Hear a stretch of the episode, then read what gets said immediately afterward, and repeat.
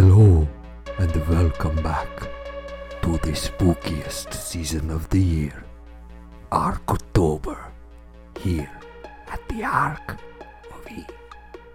The Dark of E. My name is Noah. Yes, and my name is Gavin, and uh, we both traveled across oceans of time to be here.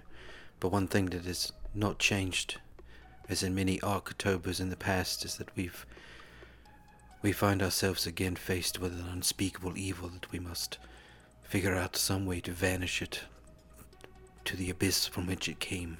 You're starting to sound a lot like uh, Van Helsing. Is that what we're doing here? Yes, Dracula. He, he, he is real, I assure you. I don't really have like a good Christopher Plummer like Dracula 2000. I was going gonna on. say, That's is that was what you're doing? Dracula 2000, I was the trying classic, to. the most famous of all vampire movies. Uh, hello everyone. Uh, I mean, yeah, Jerry Butler, come on. It's good. Jonny Lee Miller. classic Jerry Butler. Okay. Yes. Uh, That was Jerry Butler before he was Jerry Butler. it- no one knew who he It's was. It's that time of the year. I know we. I know we spent months saying October 2021, baby. That's where it's all gonna happen. And in classic Archivy fashion, it's we got what like a week and a half left of spooky Mhm. season, and uh, this is the first time you're hearing from us. So apologies on that front. Uh, we'll we'll go ahead and explain a bit. Uh, I had a, a wedding to attend. First part of of October, October, and uh, so I was a little delayed getting into the spooky season. We also, of course, teased a, a big all Blanchard review of the uh, now uh, number one movie at the box office. Yeah, Definitely the domestic box office. million dollars. Uh, Halloween Kills, the latest and probably the most often talked about franchise. Pretty much, I mean, we pretty much built an entire network around. it, yes. discussing that movie Right. and that franchise in particular. So, uh, but that was also further delayed because uh, Mr. Matthew J. Blanchard, the younger of the two brothers Blanchard, Yes. just had a new Blanchard of his own. The first Blanchard great grandchild. The first uh, Blanchard of the, the in the E era. The First- first, the first staff member to The have first a Blanchard young of the child. of the 21st century. Am I right? that might be possible. Yeah. I think so. Has anybody else, any other Blanchards had babies recently? I mean, our clan, no. Okay, we're getting sidetracked. We are. But yeah, we That's want to send a take some big, time off. a big welcome to Yeah. little Miss Rowan Rowan. Jemison Yes. Blanchard. Right. Rowan J. Blanchard has a fantastic ring to it. Roman J. Blanchard Israel. Or Esquire, sorry. Roman J. Israel Esquire, Roman J. Blanchard. Yeah. Yeah, Rowan. the J's there. Rowan, yeah. Yes. It's real close. But yeah, we look forward Yeah. to meeting her in person. We do. Um, She's technically our cousin once removed. that is true. Um, but needless to say, uh, Matt is quite busy at the moment. She was just born, what, less than a week ago? The 17th, 17th. indeed. and we are recording this on the 20th and it's going to turn into the 21st before we're done Hopefully. yeah and i don't think we're dropping this until the 23rd because there'll be 23rd of April.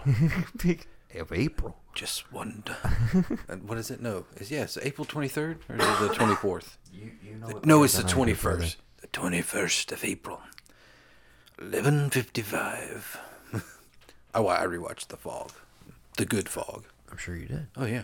okay we'll get into some rewatches and uh i don't know you'll see by the episode title though we're, we're just gonna you know we're just getting back in the swing of things Yeah. it's been a bit since we recorded Right. it's been a bit since we've done october sort of things we had a poll out to our listeners which thank you to everybody who took part in that and uh instead of narrowing down and doing a, a straight up two by two for this month we decided to give you more like a I don't know like a four by four. I guess that's what it would be. I don't know if we're going to talk about all eight of the movies that were in contention, but we'll we'll talk about those. Talk about what we've been watching for our horror rewatches, and I'm sure I'm going to have to sneak in a couple things in there. And that's part of why I'm not like I haven't been able to fully get into the spooky spirit Mm-hmm. is because there's been so many other things coming out this month, non horror related, to distract me on top of all of the day to day life stuff that keeps me from being able to like. I, I think I'm a few days behind because we try and do one a day. That's usually what we challenge ourselves to do. Um, and I think I'm at least two or three behind, even though I've, I've, I've basically been playing catch up this whole time. Right. We'll get into it. Anyways, uh, I don't know if I finished my point, but we will have the Halloween Kills review, Yes. whether it's all Blanchard or not, by the end of the month. So you have plenty of time to watch it. Of course, it's available on Peacock, and it's in a theater near you. Uh, we'll get into our theatrical experience on that episode. We will we'll, we'll save all of our thoughts.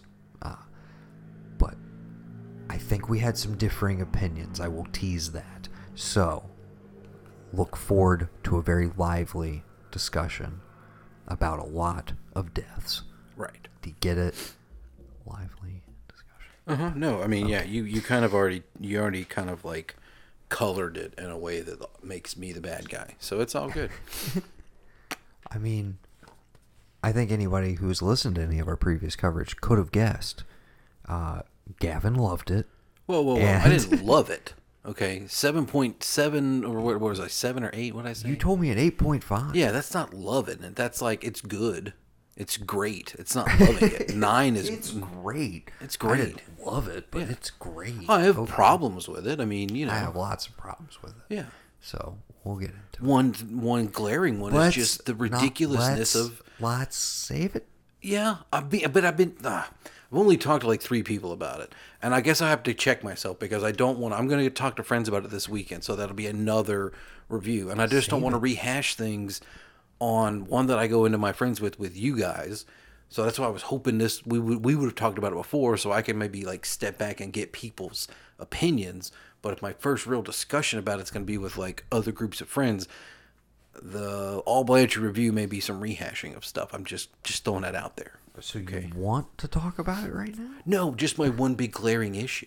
Okay, tease it. I Tease it. Okay. Sure. I just don't understand. Maybe it's supposed to speak to some sort of like innate animal mob thing. But like everybody in that bar watched the news report. We didn't get to see it because the screen faded, but they definitely showed two different fucking mugshots, two different people who were not accounted for. And then all of a sudden it's, oh no, it's him. It's him at the hospital. It's him. That's my only problem. That's my only big glaring thing of like, are you kidding me right now? That's your only problem. No, no, no. Like that movie. That's my only problem. I have other issues, but I don't have a problem. Listen, I try to be Do clear. you want to fucking get? Yeah, I try to be clear and- in the way that I speak. Yes. Do you want to have a conversation about semantics right now? Mm-hmm. Okay. Um, we'll get into all of that Yes. and more. Like I said, hopefully it is an all Blanche review. If we are unable to do that, maybe we'll have an interesting three man pod and we'll just get Patrick in. But I think the easiest way to do that is going to be Zoom. So you you know we you don't have to come down here for that because I don't know how we would both get on Zoom mic'd up on the same top or on separate tops in the same room. Like I don't know about the feedback and all that shit. We'll figure it out. Right. One way or another, though, if we can't do it with those gentlemen, then you're coming back down here and we will we'll just have it out. Right. That works. Um, but we will have that discussion up. when when are we gonna have that discussion up? No. When's it gonna be? Mark my words. October 31st. Okay. So you we now uh, just one more workshop question. One more shop question. Yes. Did you already watch the director's cuts of these two that you wanted me to watch to do our like legit two by? Because this back and forth poll thing was like my brainchild. But you said you wanted to do Midsommar. I have not watched either okay. yet. So, I don't know. You may be getting a late 2x2. Maybe this is the 2x2. Maybe we call, you know. This is the four by four if you want to get technical. But yeah, Yeah, sure. Um, this Well, is we'll see. We'll play by ear. You know, I, I only, you know, tease that and set it for like I don't know two months in advance. Yeah. But yeah, I haven't watched either. I did, dude. And they don't. I these Blu-rays don't I'm have currently like. working two jobs. I also had to put the finishing touches on an album, plug, plug, plug, Uh-huh. which comes out on the 29th available everywhere. Uh, it's called the Thalassogen. We'll talk about that more when it comes out. Um, you look so perplexed. It's like I thought. Is that like theology and then like a lozenger? Is it like religious music to you know really A soothe your- is a it's an astronomical it's an astronomy term for uh, any like basically material or element that could create that helps to build a planetary ocean. So it's kind it's about like space and ocean. You'll you'll get it when you when you listen to it. So it's about the old ones, the cosmic gods, the ones that existed before me. Yes, it's all based on H.P. Lovecraft. Okay. Fuck yeah. Can't actually wait. do have some Lovecraft, uh, like one song on there that is directly inspired by The Lighthouse, which is basically an H.P. Lovecraft story. Okay. Did you watch The Lighthouse? With Batman Pattinson and, and Green Goblin. Yes. Batman and Green Goblin. Yes. Yeah. No. Yeah. I watched it like three times. Okay. Fucking great. Yeah. Okay. Uh, but yeah, it was putting the finishing touches on an album. Fucking James Bond had to go and end the the franchise for right now, so I had to go catch dude. that. And Spoilers. in that it's his last movie. Okay. Like whatever the franchise is gonna be, we don't know yet. They gotta find a new one. We got to pick our. We got to make our We don't know what's going. Uh, yeah, we could do that as an episode. Yeah. But yeah, we both saw No Time to Die. But that's how dedicated we are to October right now. We're not even gonna tell you how we felt about it. Right. Even though I will tell you, I thought it was fucking great, and uh, I highly recommend it. And I'm Yeah. probably gonna go two or three more times before it's out of theaters. I What loved it. Experience. I I I loved it. I loved every okay? second of it. Just that's a yeah. Just the distinction. yes. I loved No Time to Die. Halloween Kills was great, but I loved No Time to Die. Does Okay. that make we're, are we clear? We're definitely on the. I mean, we're on the same page on Okay. the No Time to Die front for sure. Uh, well, I guess since like Midsommar and Doctor, Doctor Sleep. I don't know if you want to classify them as like straight up horror. I would classify Midsommar that no problem. Where do you hold back on that with Doctor Sleep? though? It's just more like a science fic, not science fiction, but it's just like a, it's a weird, like it's not. I don't know. I don't. I don't get Shining. It's, it's supernatural Yeah, horror. it's supernatural, but it's not like- I The don't know. Shining is as well. Right, but like The Shining is, is scary, like Yeah. it's deeply scary. I- Agreed. It's my favorite horror movie of all time. Right, Probably like my fifth or sixth favorite movie of all time. right. And like. Doctor Yeah. Sleep hits that note, but it's just not. I don't look. I don't look at it and I meet when I see that I don't immediately think great horror movie. I just it's like a supernatural, maybe like a thriller, maybe like a. Again, I do put like Stephen King things in their own stratosphere, Right. If that makes sense. Whereas like Midsommar, there's tons of Wicker Man vibes. There's tons of I'll give you um, Midnight Mass vibes in terms of like the the whole you're isolated, you're here with this group thing. You do realize the director of Doctor Sleep directed Midnight Mass. Really, That's a Flanagan joint. yeah. really, wow. Did you like? Did you really watch Doctor Sleep? Yes, Watch twice. it. Watch it. twice Okay.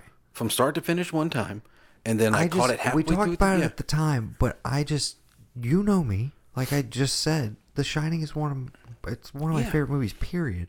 It is my favorite horror movie.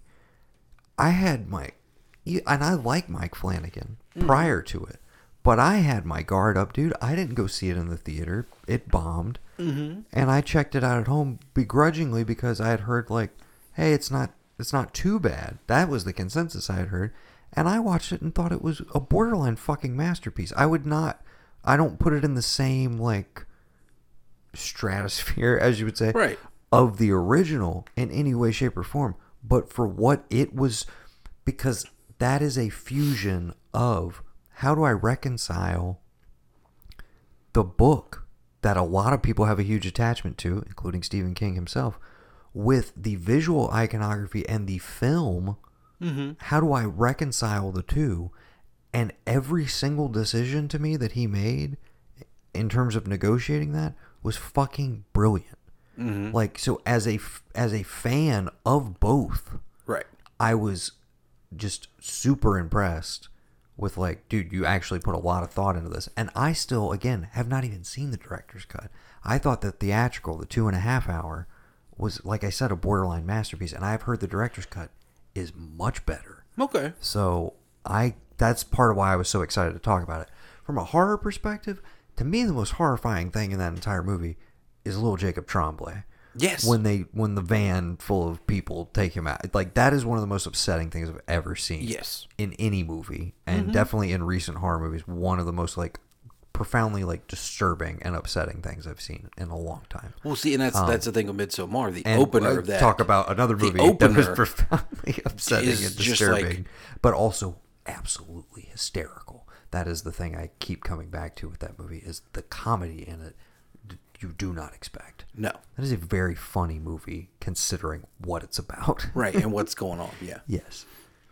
Uh, and So- again, have not watched the director's cut of that either. Both of them are sitting right by my. But I'll. Exp- I mean, you're about to hear what I was distracted with with all of this other stuff. Also, side note, again, we're trying to stay on task. Succession season three started this this past weekend, and it's pretty much all that I'm thinking about. Okay. Um, I see. I don't do that. I if it's literally no time to die. TV, I make an exception for, and theatrical, I make an exception. If, dude, if I'm following a show already, I'm not gonna put a capper on it because I mean, I technically did like uh, uh, what if, and I'm up on why why the I last never man. finished. What if? Oh, did you hear? Did you hear about Y: The Last Man? No, what? it's already been canceled Really? before even the, the before they even aired all of the first season. They Really? announced that it's canceled at FX. Yeah. Huh. Um, I didn't make it past the second one just because I got distracted with other stuff. I was planning on it, but I got to be honest. Now that it's like a one and done season, I'm like, and they said they are shopping it to other places, but literally like two days ago, they were like, it's canceled. Yeah. It's done. Because I guess nobody's fucking watching it. I am. I, I, but again, case in point, myself, I was excited for it, enjoyed what I saw, and just fell off naturally. So I'm wondering if people got a lot of shit going on right now. Like, give a show, I give just- a show a chance. But obviously, the They should- they production they should cost have versus waited- what the return they were seeing. But they should have waited till after The Walking Dead was over. If they waited till The Walking Dead finished this year, and then they aired it as like, hey, you want your like comic book dystopian fix with like, it's not zombies. It's just you know one dude and a bunch of chicks. like, I think that's. I mean, that's honest. That's the saddest thing overall with that whole show is like it took so long to Right, get this yeah. incarnation of it even to the screen, and for them to be like, yeah, and you're not going to be able to like finish telling the story. Mm-hmm. It's got to be so fucking frustrating because yeah, it does. Honestly, at this point, feel like one of those properties that like they should have done it ten years ago or not at all. Right. Like it should have happened when there was the initial thrust to like let's fucking do this. where's something like Umbrella Um, Academy that's been out for a while, but then hits on Netflix and people are like, give me season three. You know, you never know what's going to transform from the medium back and forth. Which is one thing I want to get into when honestly we start talking another about one where these I'm movies. like, I you know, um, rights are what they are, and I don't know how all that shook out, but yeah, what if Y: The Last Man was literally the same show, produced the same way it was, except again, I say this having seen two episodes. You're obviously way deeper into it. Mm-hmm. Um, I would venture if the exact same show was not a is it an FX on Hulu exclusive Yes. or it or is it airing on FX no because it's like full on R rated right? Yeah. um, so yeah, it's FX on Hulu exclusive in the same way that I believe like Devs was, Right. The Alex Garland show, and a few others have been. Um, I feel like if that same show is on Netflix, it's a five season guarantee. You get to do the whole story, like mm-hmm. just the the audience base. Literally, I feel like every it would be like you know in the top ten, people would be talking about it. Mm-hmm. It's just a result of like where it's available Right. because the user base is still. I mean, even for Hulu, it's not. It's nothing compared to the fucking No. Netflix juggernaut. It's another topic for another day. You want to get spooky? Yeah. All right. You want to get nuts? Let's get nuts. Yeah. That's good. So we put a poll out We based off movies that we gave, and my idea was we you my initial idea was like let's take two from each decade and let's pit them against each other, kind of like we did with the Water Boy. Right. And after the poll stuff, you were like, well, let's do this and this, and I was like, why don't we just do the winner of each decade as like a supersized thing? Now I'm glad we did, knowing that you haven't watched those two other things, and we might not be doing those as a two by two. So I could make it happen. you could, but my whole thing was like, if you're gonna do that, I hope you watch them. I'll take them now. I know that's the issue. But you know, so um, anyway, there's not a lot of Midsommar director's cuts floating around out there. I think they only made a thousand copies. Exactly. Same thing with like the. And I, went- don't think you can just stream it or like. I, actually, I think Apple TV Plus maybe has exclusive access to the director's cut or Hmm. some something weird like that. Well, I have been wanting to watch that one show with with uh, there's a lot of stuff on Jason there that I vaguely want to check out, but Yeah. nothing that I've been like, I have to see this. Yeah. So w- what we'll do is we'll run down what was up against each other and what, what had the votes. So, So, for you want to start with the 70s? We're going to go yeah. chronological and be boring? we'll do we can do that. We'll do seventies. Okay. Yeah, So uh, we put uh, your pick was Black Christmas. it was. Mine was Dawn of the Dead. Uh, Black Christmas got thirty six point four percent of the vote. Which I was honestly pleased to see Yeah. that it got even more than just my vote. Right. And uh, but Dawn of the Dead was the outright winner winner at sixty three point six percent of the We vote. should mention everything that we pitted against each other are movies that we both would have been happy Right. discussing. There's no no love lost here. yes. Except maybe for this next one. Uh, you put up Oh, we're Hellraiser. just, we're just burning through it immediately? Okay, go ahead. well, you put up Hellraiser. I did? I put up Near Dark. right. And Hellraiser, uh, it got 54.5% of the vote. Oh, it did come out on top. It did top, come out on top. Just by yeah. a smidge. They were neck and neck when you Right. had shown me before, or last time I checked in on it. Yeah. Um, then we uh, we let's just jump all the way to the 2000s. Why not? Because this was a uh, close race for a minute, but then your pick edged it out. I put up uh, Splinter, Great a movie. little unknown horror movie for most people. Um, and my thing was that I did watch this like I think it was an Amazon produced. It was on Amazon, or maybe it was through Shudder. But it was 50 horror movies you've never seen, and I was hmm. like, you know what? I've seen about half of these. Right. And like midway through the 20s was Splinter, and I was like, oh hell yeah! And then we talked about this, and I was like, fuck it, I'll, I'll I'm gonna throw that up there because I think it's a little unknown in that late in the decade. But I do think that the one that you picked, which everybody voted on, the Devil's Rejects, I feel like that kind of defines that decade. Only maybe eked out by something like a Hostel, which we can have that talk when we get there. I mean, we can just talk about 2005 in general. Right. Because I have often cited that as the year that basically saved horror for me when I was pretty much ready to like Mm-hmm. do I even give a shit about this genre anymore and there was four movies in particular that I'm thinking about that came out in pretty quick succession that I was completely blown away by and I was like and some of them have aged better than others but yeah so Yeah. we'll save that for the 2000s we'll build to that that And- moment in time and and then the 90s the 90s. I swear to God, we already talked about this movie together. Cape Fear. I have just done extended bits about Cape Fear on this podcast. I could have swear to God you did a whole thing. I love It's it, like, dude. You did like a whole De Niro impression. I thought we. Why did I watch the movie then? Did I just I watch it to watch it? I don't know. I probably did, and I probably also was. I probably showed you the Heidecker thing of him doing um, Nick Nolte. Yes. My daughter, Robert De Niro. He's trying to fuck my daughter. Oh my God. Yeah. Oh, so Cape Fear got 27.3% of the vote. And a whopping, it's actually the highest voted thing we have on here is 1992's Candyman. Because people, I Because also wonder how many sweets people. to the sweet. Yes. Yeah. Um, and I wonder how much of that, of course, is that we just got a, a legacy sequel like a Yeah. few months ago, and a lot of people are just now catching up with it. One thing I Um, want to tell you before we jump into this, oh, sure. I thought was pretty funny. I've been listening to uh, Strange and Unexplained with Daisy Eagan, Okay. and she talked about this, um, a, basically a thing in Chicago in the 50s and 60s where you could literally, you know, you could just open your medicine cabinet and guess what? There's a whole other apartment back there, right? So she says, you know, she's talking about this, whatever, whatever. She goes, you know, in the '90s, they made a movie called Candyman about this. Um, spoiler alert: I totally watched it with my with a, a you know a group of friends, and when I was uh, you know in high school or college or whatever, I totally watched it with Jordan Peele, and yeah, we dated for a little bit.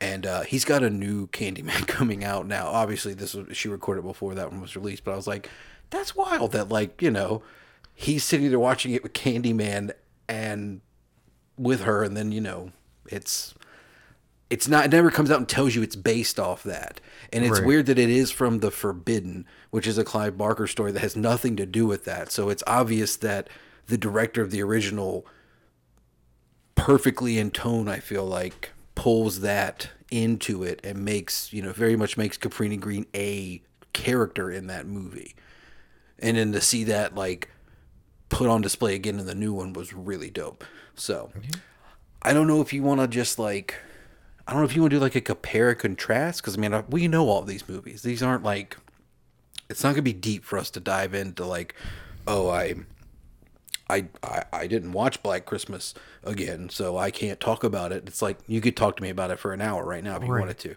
So I don't know if you want to compare and contrast the decade and like talk about what was Well, going on and why the- the movie matters in that decade or what. Yeah, I guess mainly why of of all the options, why why'd you pick that one? Yeah. and I yeah, think that's better than trying to like absolutely hit them against each other. So so pick a can decade, p- any decade. Let's go. Let's go with the '80s. Okay. Okay. I went with Hellraiser mainly because it's one that I ne- I think my first exposure to it was it was like that compilation DVD. What what was that shit called?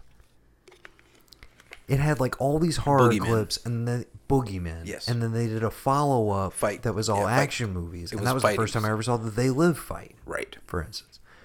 But in this Boogeyman collection, with what was this like early two thousands ish? So yeah, it had basically like here's a greatest hits scene of like Yeah. all the classic big slasher dudes, Mm-hmm. and so I mean I felt like we watched it multiple times or whatever. But that was my first exposure to Hellraiser, but I never sought it out. Right.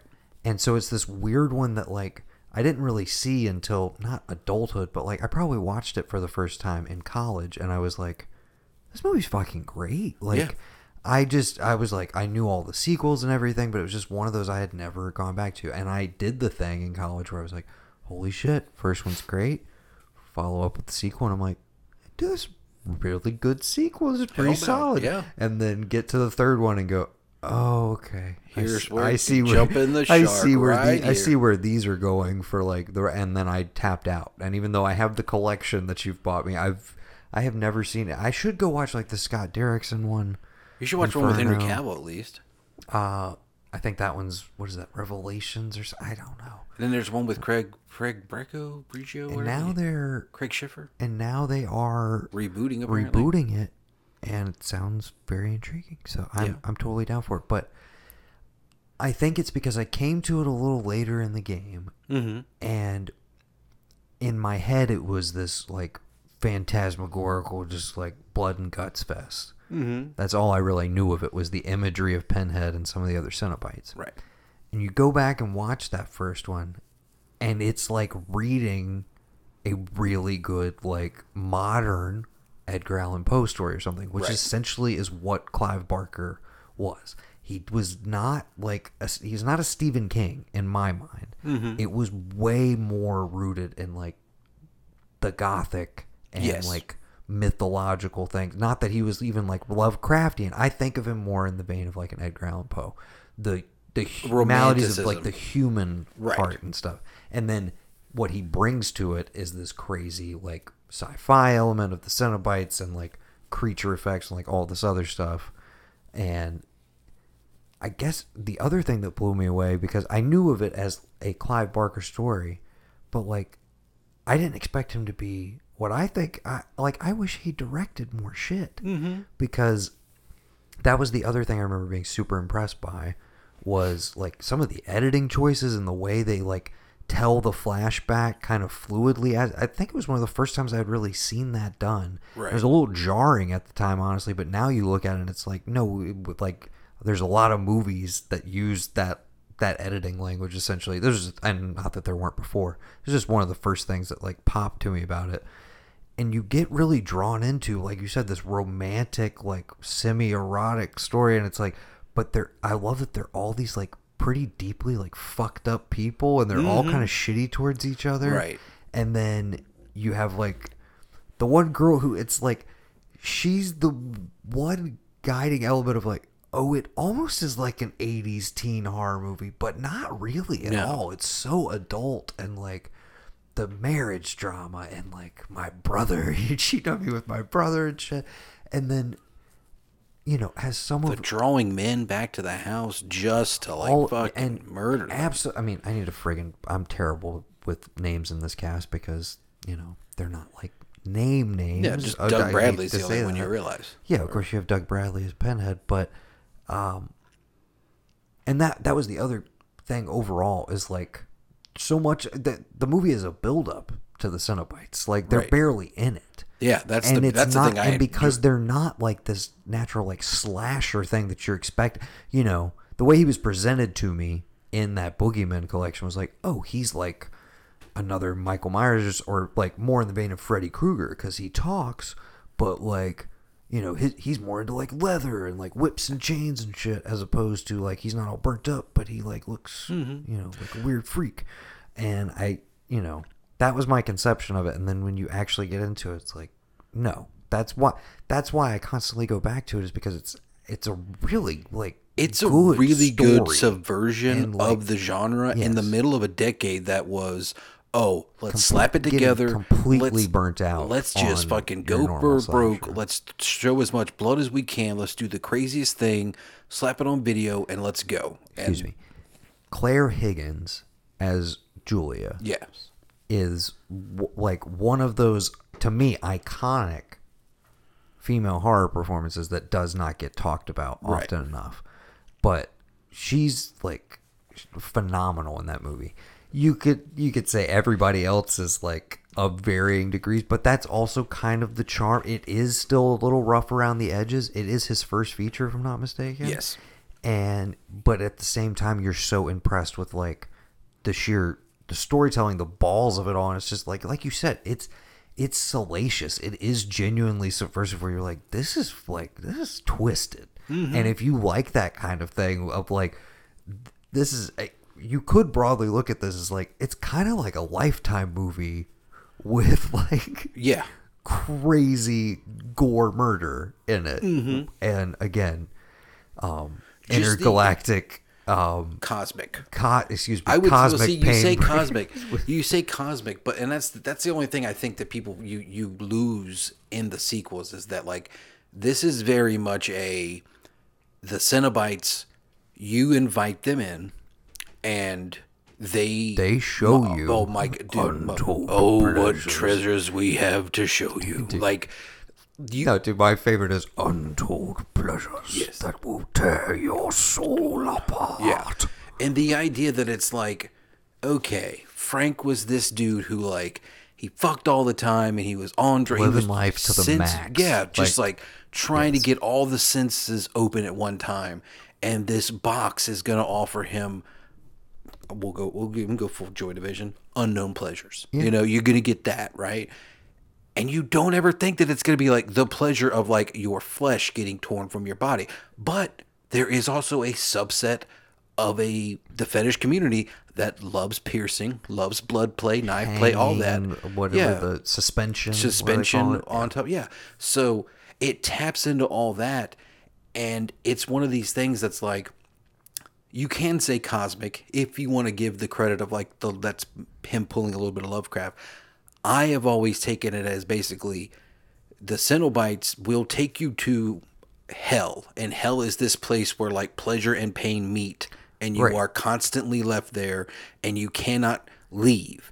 But if you do somehow get out, they will find you. You once you open this box, there's no going back. It's the same thing of like we talked about a little while ago with Candyman. Just don't fucking say his name. And it's so easy. Don't play with this box and you'll be fine. Put the box away. Yeah, give it to somebody else. You know, just give it away. Yeah. But I also know like I'm a fidgeter. I would probably accidentally Oh, hit I it 100% would. and it would open I could up. not have it around me. Right. I could not have a prop know. of that around me either. Yeah. No it's, good. it's like no way. Like yeah. But the this What- one sorry, one of my favorite moments in Cabin in the Woods is when they they find the basement full of all the different shit. Right. And of course they all have bets on like what it's gonna be. Right. And they pick up the box. It's like, "Mm, no, it's not set it back down. yeah. Great stuff. the um in the um what was I gonna say the the this one in the in the second one they do have that idea that like they are demonic they are from hell but when you get into the latter ones basically pinhead just like shows up and like makes people like repent for their sins and like tortures them for like calling him. It's not like a we'll make you a deal. And I don't know how far you've gotten if you got to the third one, but the third one has my favorite scene where it's basically Doug Bradley as this explorer.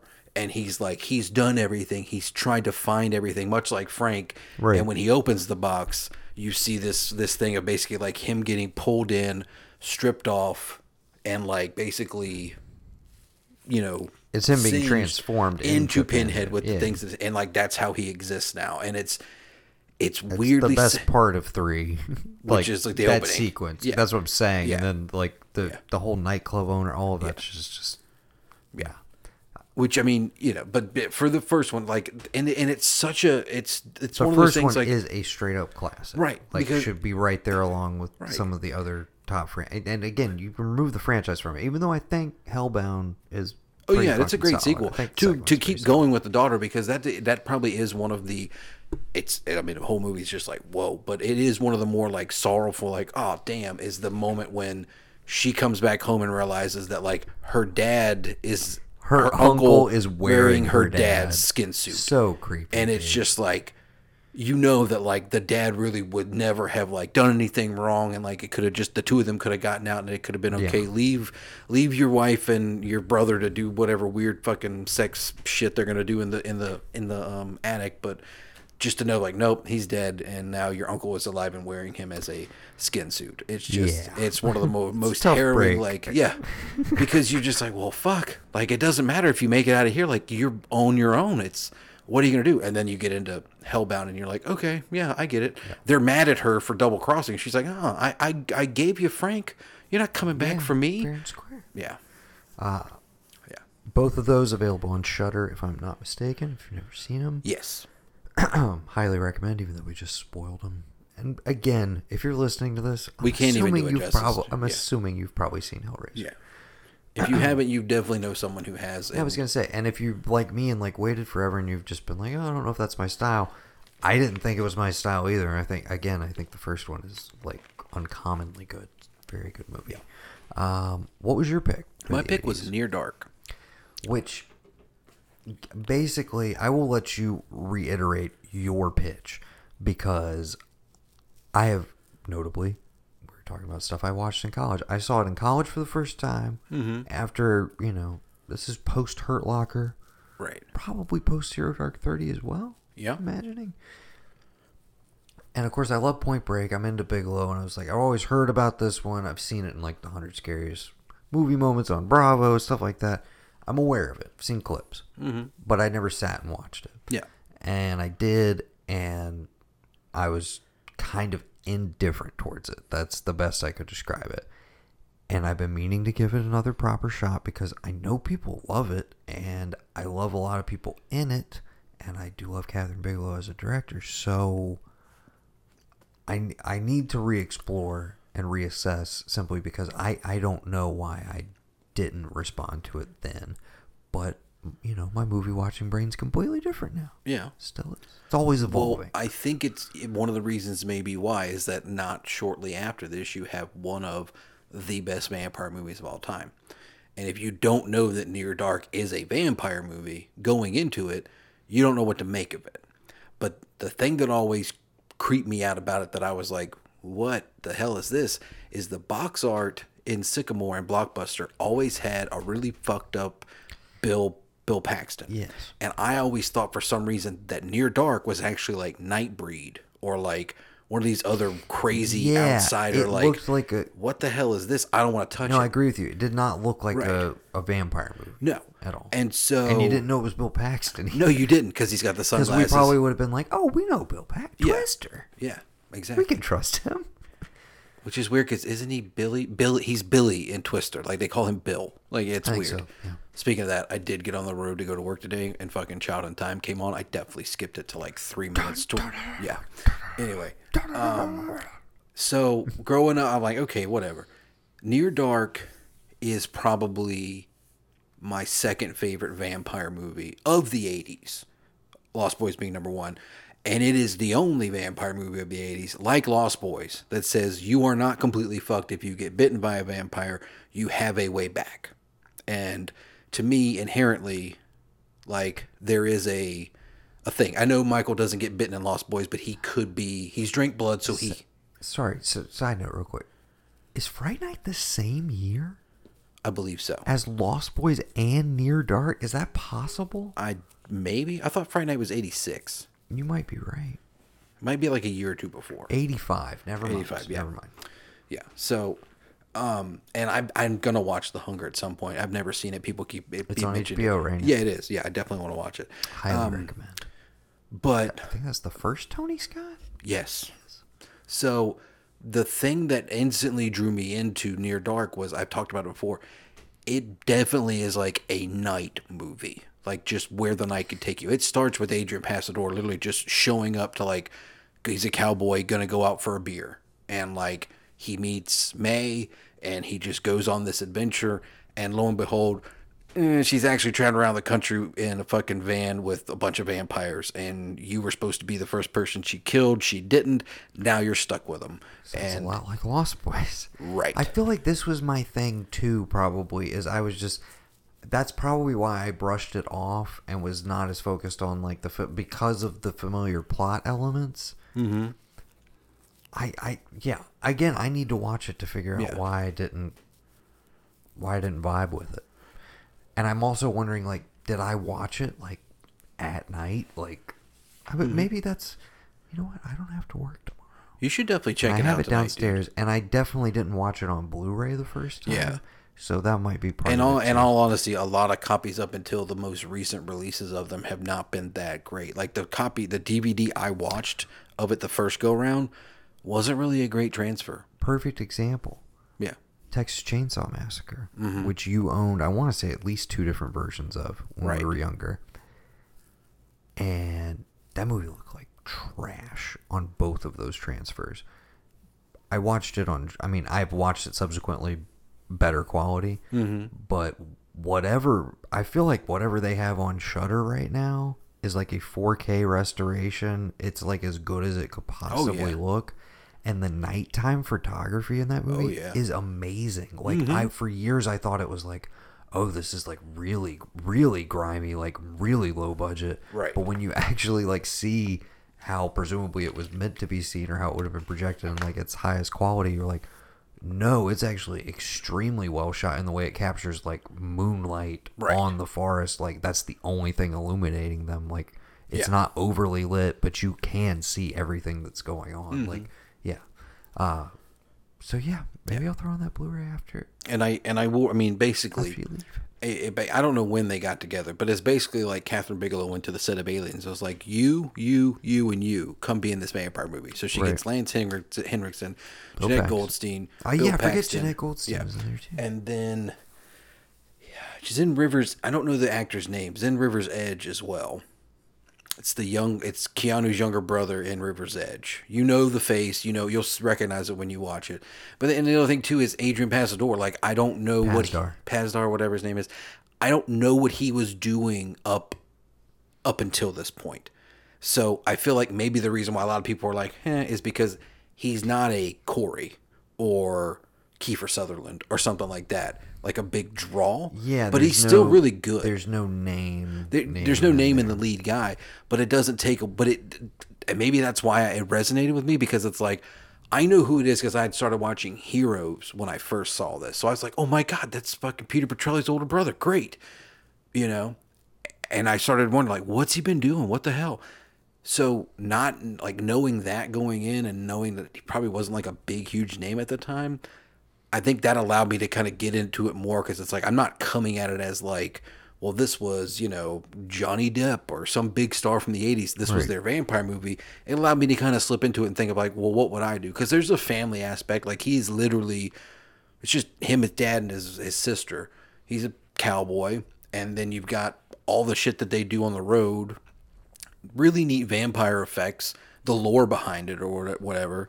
Like one of my favorite things is is like he talking to Lance, Lance Henderson. He's like, "How long you been alive?" He says that. Let's just say I fought in the war. I fought for the South. We lost, and I'm like, "Oh, you get it." Like even though this is the '80s, this guy's been driving around the fucking desert, you know, hiding from the sun for hundreds of years, uh, at least a hundred years. You know, it's just I don't know. It's a different take on vampires. It's not flashy and stylized, but it's not like campy like I would say Lost Boys is. It isn't flashy and stylized like a, The Hunger, and it isn't like whatever you want to call Fright Night because Fright Night to me is like its own thing too, which is like a to me Fright Night kind of blends that classic vampire with like modern I mean, 80s. not even from a t- photography standpoint, but what it honestly seems like the precursor to is John Carpenter's vampires. yeah, Like that, to, and obviously that book, the source material, Right. It seems like it's more in that vein of like, okay, let's throw them into a modern context and like practically speaking, what's another way they could exist outside of like stay in your coffin during the day and like all the stuff Right. we've seen a billion times before. It's the other thing I like. Fright Night is a great bridge between like it's a it's essentially a classic vampire setup. It's more of like a Hammer horror movie. Oh, yeah, yeah. But it has this 80s teen angle and also 80s level effects of Right. just like amazing shit in there. Right. So that one like gets takes it in a different direction and then Lost Boys is like to me the perfect fusion of like it's fucking like just It's what 80s as hell. what a fucking ride but yeah it's it's iconic it's 80s as hell but it's like It's not the time, Goonies. it's, it's one of the best because that's Yeah, what it was pitched as. It was pitched as like this is the Goonies with vampires. well and then you have that movie it's called Monster Squad right. you know um So and what, even that's a little more hard edge than you would even say Goonies, which I know Goonies. You know, if you go back and watch it, is like "Mm, maybe this should have been the first PG thirteen. Does Maybe. it predate Temple of Doom? I forget. It's PG, right? yeah. And it's that there's a lot of shit in that movie. hmm Anyways, uh, okay, I will watch Near Dark. Uh, after you leave this evening, Okay. after dark. Yeah. Where do you want to go next? 90s, 70s, 2000s? You you call it. I call it the eighties. Let's go 70s then. All right. What'd you pick? I picked Black Christmas. Yes. Um, Which I could successfully say now I've watched every single one, and the first one is the best. Fuck that piece of shit remake they just came out with. Well, I mean, to me, fuck both of them. To hey, be clear, hey, there's nothing wrong with 2006. Black Xmas, no, trash. They're they're all trash. Nobody should. It's nobody Black should Xmas. It's not Black Christmas. Oh this new one is Black Christmas. You can shit all over it. I don't like that one. Was very disappointed by both. Yeah. Um, I mean, I put it on here because I, a I was curious how many people would actually vote for it. Right. B, I'll take any excuse to talk about it because every, every time I rewatch this movie, it is one of those quite like Suspiria that just continues to creep further and further up my list. Mm-hmm. And at this point, I would say Black Christmas is probably my third favorite horror film of all time after The Shining and probably John Carpenter's The Thing. Okay. Yeah, I don't know.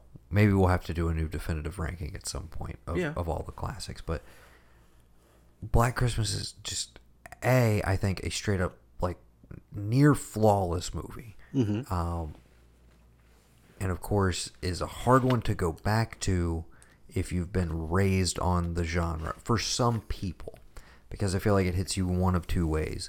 You either go back and watch it, and you're like, "Oh, holy shit! This is like, I mean, this, This is the like- pre- this is the Ur text. This is everything, all in one. Like, you know."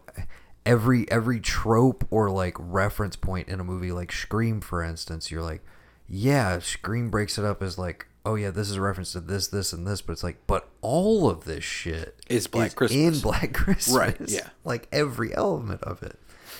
So when I did see it, years removed from my first introduction to Halloween, and again, not that they have to be pitted against each other, but realizing that there was something that predated that that so thoroughly like set the template for how you make these sort of movies. And I know some people will argue Texas Chainsaw Massacre is the the very first original kernel of the slasher, and some people would even argue further back from that that it's uh, like a Bay of Blood from Mario Bava or something like that.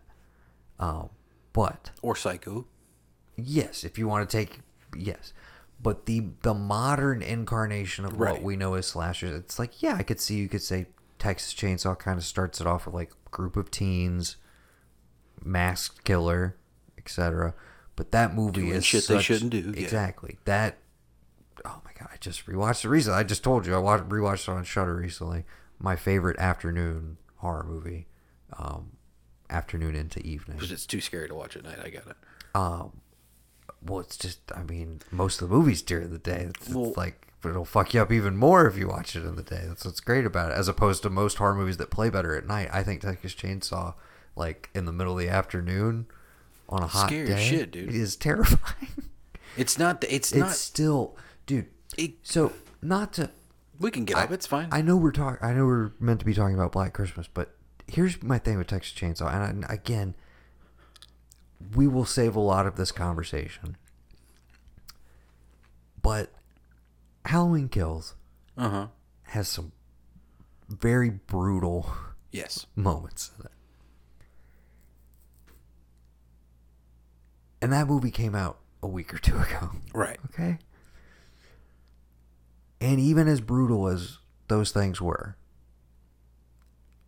there was very there was rarely a time where I was genuinely like, oh, or ah, like none of them really got me because it was more the spectacle of it. Like, We'll we'll get into more of how I felt about that. I want to keep it vague, but to go back to, there's only three actual like on-screen murders in Texas Chainsaw Right.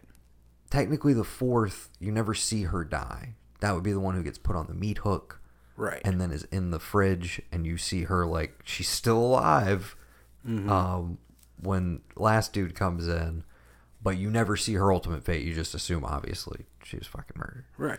um, but the the initial one is mm-hmm. still one of the most visceral and terrifying moments I've ever seen. Yes. And part of it is because it has come after a half hour of nothing much happening. But the other thing I had somewhat forgotten the movie just starts like you you're already like your skin is crawling before you even see the first image because of the opening John Larroquette narration Mm-hmm.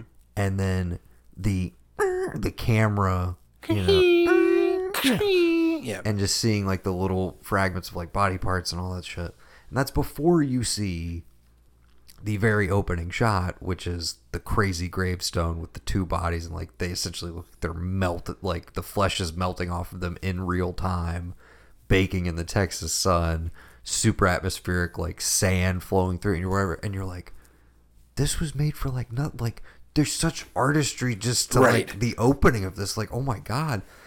And it so it starts with this like oppressive tone you have the weird like the hitchhiker and everything. But yeah it's the build to what ends up being an extremely quick moment of violence where you don't even really see that much. No. you see a splatter of blood across him and the i mean the kicker is the you know him still twitching. Yeah. until and again great physical acting on the actor's part of mm-hmm. when he comes down with that next blow and the sound effects is doing a lot of work but to like go completely limp immediately and the timing is perfect mm-hmm. and the transition from that like wriggling to boom and then pulls him in door is slammed like you hear the concussion of that like that still in less but in probably like that ends up being like three or four individual shots or setups Mm-hmm. runs less than like 15 seconds Yeah. and is more impactful and more memorable than anything I just saw in Halloween Kills. And that goes for also when the last guy gets taken out. And again, it's just he gets hammered to the head as well. But the sound effects, the staging, everything is so visceral and it's quick and you don't see a lot of shit. But as far as I'm concerned, those are like you feel like they're happening to you when they're happening. That's like the movie itself is fucking like knocking you the fuck out. Mm-hmm. And I know part of it is having seen so many things in the intervening years, where but like I had a bit of a numbness to like some of the kills and Halloween kills where I was like, okay, like I see the staging and like, oh, that was creative or this or that, but I, I none of them got me. You know what I'm saying? Right, because there's a certain element after something so real as that that when you start to see like people dropping and dropping and dropping and dropping, you're like, at what point how real is this because i feel like that's the main thing with this it's the main thing with black christmas and we can argue even though it's out of the realm of poss- realm of real- reality some of the things with dawn of the dead which was my pick is that for its time when it came out everything was as real as it could be in pushing the envelope. Like the opening scene for Dawn when they kick in the door and they blow shoot somebody's face off, you know, like blow dude completely away. Like I knew what it was when I saw it. I had seen a lot more since then, so when I'm watching it I'm like, "Oh wow, like it almost looks real, but I know it's the 70s. I know what they had to use to make it so Right. it's not as jarring." But I also think of like what if I was a fucking teenager Yeah. going to see that in the theaters and that's where the movie starts okay well i don't trust anything that's coming after this because if this is where we're at to start with where the hell am i going to be when the movie's over? And it's the same thing with texas chainsaw. I was gonna say, and let's continue to talk about openings. Black Christmas. oh yeah. The first kill in that like sets such an incredible tone. Mm-hmm. And talk about again visceral shocking like all of these set piece deaths in that stick with you and are and are memorable. But mm-hmm. that's not a movie in the same way that with texas chainsaw would say. It's not a movie about the kills. Right it's not it's not something where you you go back to those things and want to watch them because it's like oh my god that was so much fun. They fucking stick with you. Those are the moments you dread coming up when you're rewatching the movie. You look forward to the, calm, in between yes. moments the character stuff. Exactly. Because case in point with texas chainsaw once once her brother um in the wheelchair gets taken out like it is a full on it's a chase movie for the next half hour. I mean until she's captured and then you have the one of the most insane scenes Right. in the history of cinema where you're like is everybody in this scene okay? Like, how did they shoot this? Can- Are these real? did they all make it to the What the- to the you're theatrical just premiere? Like, what? Yeah, what's going on here? This is a little too long. This is like you can cut to something else, right? Oh wait, we're just trapped in here. Okay. it just oh my god, dude. And okay, sorry to get back to my my baby though. Black Christmas, my sweet sweet Black Christmas. Um, it's it's a little hard edged. mm-hmm It's a little cynical. Yeah. Which I like about it, which feels more like a 90s horror movie almost. It almost feels like a post slasher slasher the way some of these characters talk, right even though it's, like I, we said, the proto slasher in a lot of ways. Incredible performances all around. I think Olivia Hussey is like one of the most underrated scream queens. I don't know that she did much other horror. I'm honestly not aware, but um, her performance as Chris in this is just like incredible.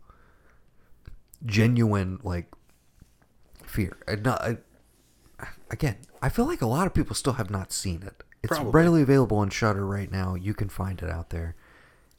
Give them the year so that they don't get confused Black Christmas 1976. 2 years prior to Halloween, 2 years after Texas Chainsaw Massacre. These are these are the building blocks, if you will. Yes. TCM into Black Christmas into Halloween. But there's a climactic scene with again this killer who I love it. And again, we we'll get to that episode. I don't know why I want to keep framing everything through Halloween kills and what I didn't like. About Okay. it. but I, I'm going to stop doing that.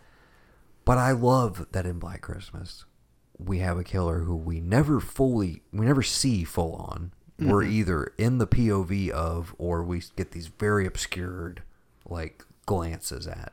Mm-hmm I think the most we ever really get is the eyeball scene, which is fucking terrifying when you see it through that crack. So many effective set pieces in that movie, and a genuine, and it also manages to have the genuine mystery factor of like, well, who done it? Who done the crime? Like, Right. we got to figure this out, and everybody's a suspect. And then you got the cops working on it, and like the the practical like procedural elements of like it's the 70s. Here's how we trace a call. Here's how we like relay things. Here's how we bug a phone and like it just all of this shit. And then also I feel like very you know we think of the slasher genre as mainly you you know especially 80s wise mainly focused on teens sometimes we'd go into college but like it's a high school thing in a lot of cases with a lot of Yeah. these and so the idea that it was like it's college it's this music conservatory and it's the 70s so like everybody looks a little older than they actually Right. are anyways but the idea that like these are not like they're still they don't feel like kids because they feel like young adults Right. like young professionals like about to start like their professional career sort of thing and it's a music well there's a music conservatory there they're not all music students Right. but uh Keir Dullea is anyways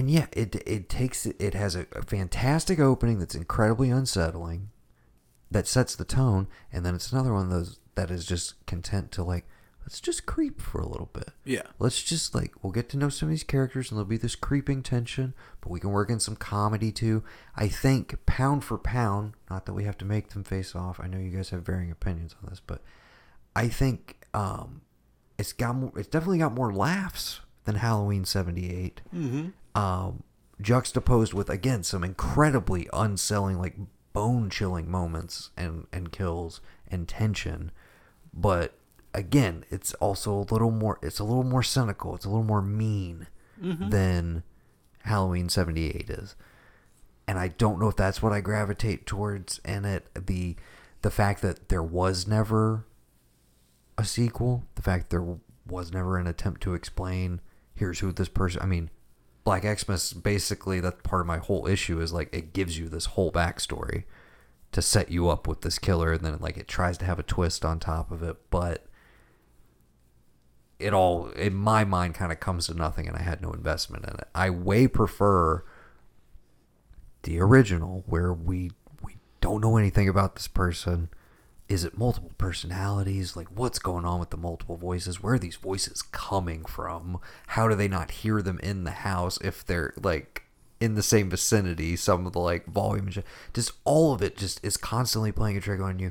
And because it has no clear resolution and it just leaves it on that note and it never got touched after that we never had a movie like halloween 2 in the 80s that literally was like hey remember the most unsettling ending possibly ever where evil is just lurking in the fucking suburbs and all you hear is his breathing you don't know where he is uh well here he is again Yeah. and uh now he's gonna kill some more people Right. like because it never you had guys all went to Friday the Thirteenth, and now we got to do this. So you know, you're welcome.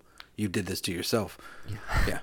talk about and you know respect to halloween kills for coming in here for all the friday the 13th fans who are like fuck all these rights issues. We just want a sequel. And they're like hey we got you. We, We got, got you. you, we'll basically just turn michael into jason for you guys. Don't Right. fucking worry about it. Yeah. more on that in a future episode. Hopefully, we didn't write ourselves into a hole we can't get out of. yeah. We'll see what happens. A whole weekend Let's call the Game of Thrones guys and see if we can figure this thing out. Oh, yeah get benioff and weiss on the case they know how to they need to get up. Woodward and Bernstein in here and get those two guys to make a to make the third one. That would be dope. Oh my god! Every time you say it, I have Benson and, And Wood- Moorhead. I know it's Every Benson time and you Moorhead. say it, I can barely remember their names. I did. I did show. Although Bex- they should play Woodward and Bernstein in, In a- the, in a new version of All the President's Men that also involves time travel and some sort of time distillation, where like there's their a previous. yes, and and the time the the the time thing. Yeah, the time thing that's after them is a complete POV shot, and you never know who the time guy is that's lurking for them. We get some Black Christmas in there. We get, and the whole thing is they're trying to stop a zombie apocalypse that could happen. You know, two years later, 1978. Yeah. Yeah, Dawn of the Dead, 1978. Um, Sequel to 1968's Night of the Night of the Living, Dead. Dead. yes. there are very few movies that straight up i mean we're talking we're kind of talking about movies that started a genre contributed to what we think of the tenets of a genre Mm-hmm. but there are very few movies that you can point to that are literally like that didn't start a genre that started an entire subculture an Right. entire like movement in Right. cinema comic books radio like you know fucking name a medium that basically the influence of Night of the Living Dead did not stretch to itself. Right. it's impossible. Because I think it's also very, it's very rare in a in a subgenre genre that someone can come in and say, "I'm going to be the alpha omega," and I'm gonna give you a sleeper that you don't know you really love because I did rewatch Day and Day is still by far like slowly becoming better and better every time I watch it. But to watch oh, I'm, Night, gonna, I'm gonna give it a spin. Yeah, a day you two. should. Um, but to watch night, to go from night to dawn, I mean, it has to be. I equate that. If I'm a kid and I know what Night of the Living Dead is, it's wild. It's revolutionary. There's a black guy that's the hero, and then what happens to him?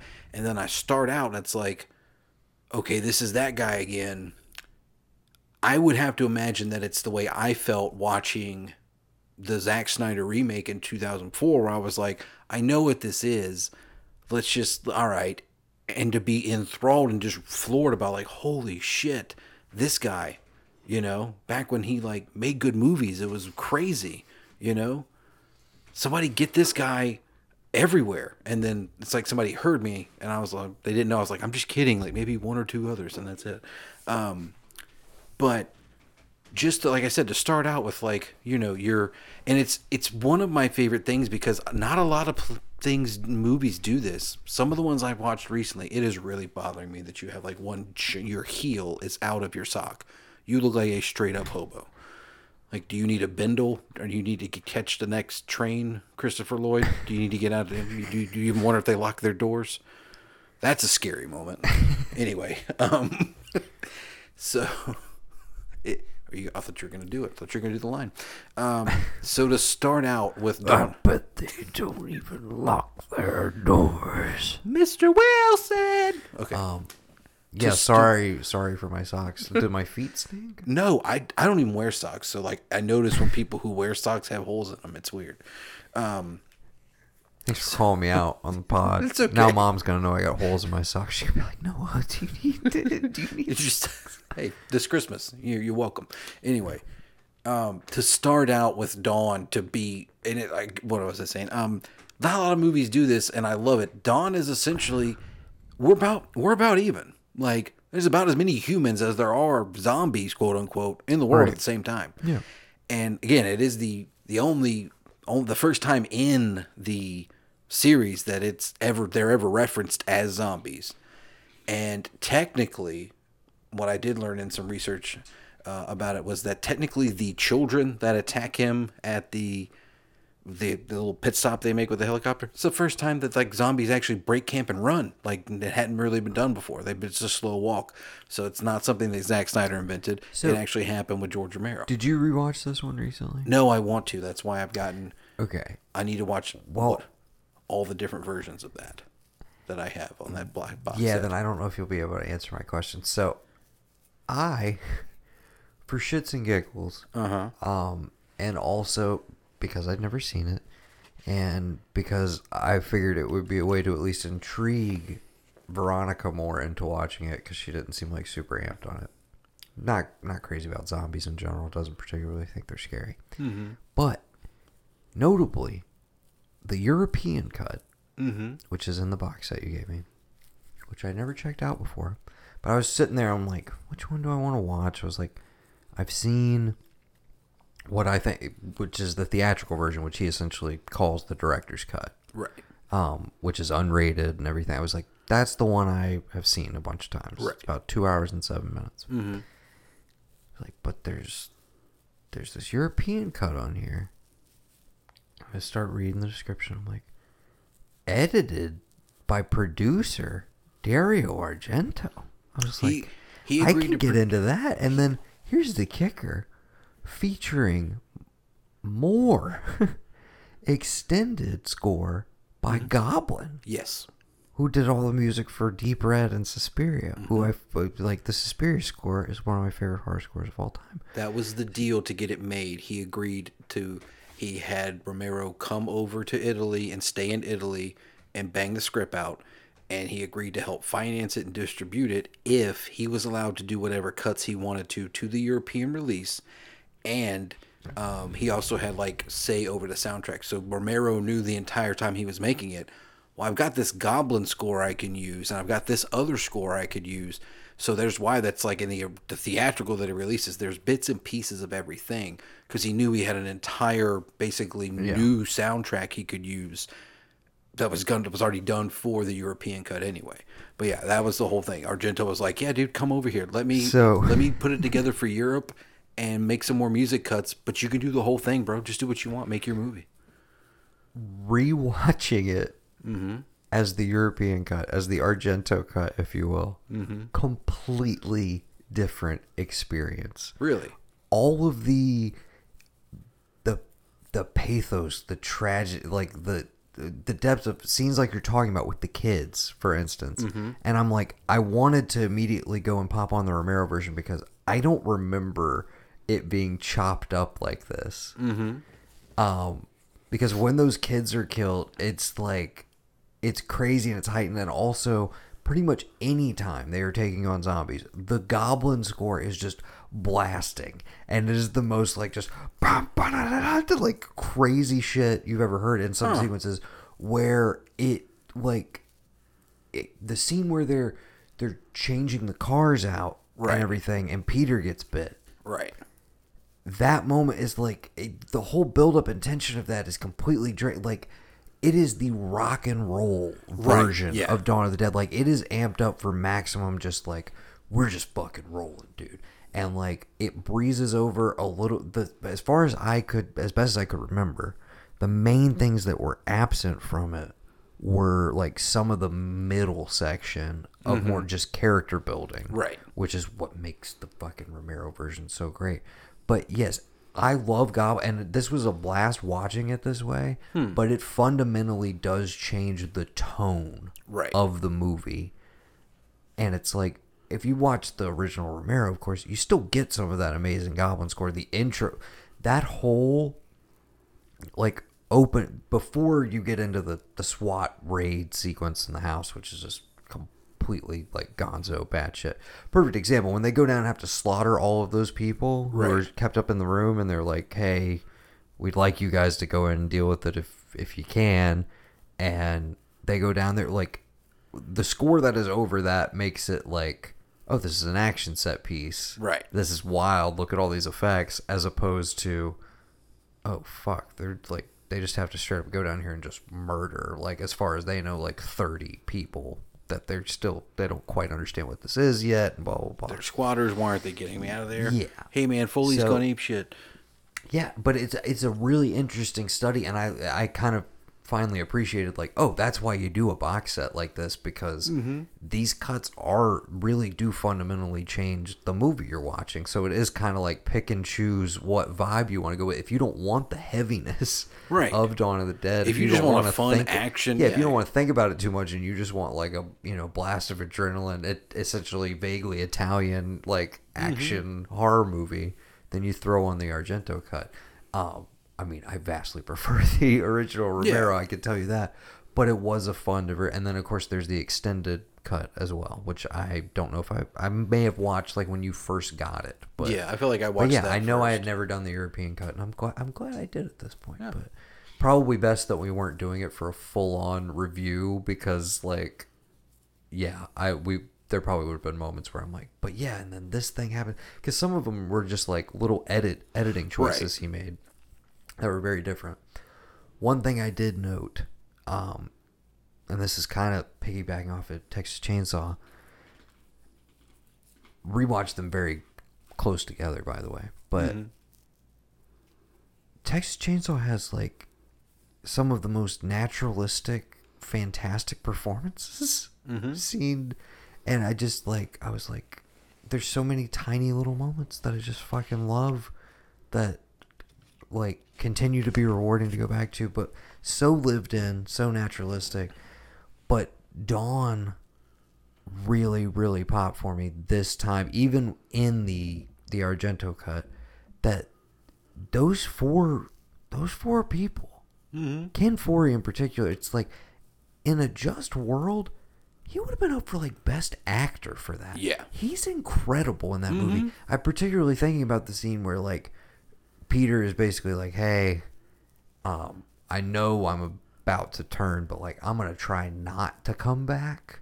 Mm-hmm. Like, so don't kill me until you're absolutely sure sure it's me. Yeah. and there's a little moment where like he yells at Kid Foree to like get his attention again to like, hey, agree to this or whatever. And you see Kid Foree just like processing all this, and the way he like gathers that and then responds to him, I can't even like do it justice. But Did you- There's so many like tiny, little elegant, perfect moments, and like, but everybody's good in there. Even Flyboy, who I think in earlier watches when I was younger, I was just like, oh, he's kind of the square or whatever. But I guess he kind of steps up towards the end. Well, see, that's- But, like, that's the thing about he's the whole they're reason all he- so dialed in. The whole reason he got it was because everybody that played that character was trying to be like a cool, brooding action guy, and he was just like chill, calm, like the coolest dude, cool, cool as a and cucumber. that's that's one of the coolest things what- about yeah. that character is throughout the entire movie. It's and it's especially as Peter starts to like kind of go stir crazy and lose his shit, which Right. leads to him getting bit and all of that. Right. Because any other movie, I'm sorry, but your blonde-haired, blue-eyed cop figure would be your traditional hero. Mm-hmm. Right. And of course, he's the one who loses his shit. Flyboy, who you think would also maybe be, oh, the weirdo who like can't take it, can't hack it, Right. And he loses it or like puts them in jeopardy. Or the woman loses her shit, and she she's fucking fantastic as well. She And told Romero, he said scream, and she said, look, this character would not scream, and she would fight zombies on her own. He never asked her to scream again. Hell yeah. When she has that moment where she's like, Hey, uh, I know y'all know I'm pregnant now, but I didn't want you to find out like this. I don't want you to treat me any different. And basically, I'm going to have a fucking say in what we do here. I'm not going to be your den mother. I'm not going to like cook and clean for you Mm-hmm. Right. guys. This is the end of the world. Fuck like gender norms, Right. etc. I'm on equal footing with y'all. And yeah, I want to learn to shoot. Sorry I fucked up. But also, I love that moment because they're mad at her initially for like, oh, you let one back in here and everything.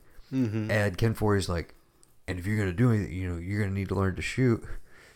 And then she gets on fly. I I forget Flyboy's name, but she's just like, yeah. And uh, next time, don't leave me up here without a gun because he's the one who took the rifle. The rifle Right. that was left with them. He wanted to go down there Right. and check shit out and kind of be a hero himself.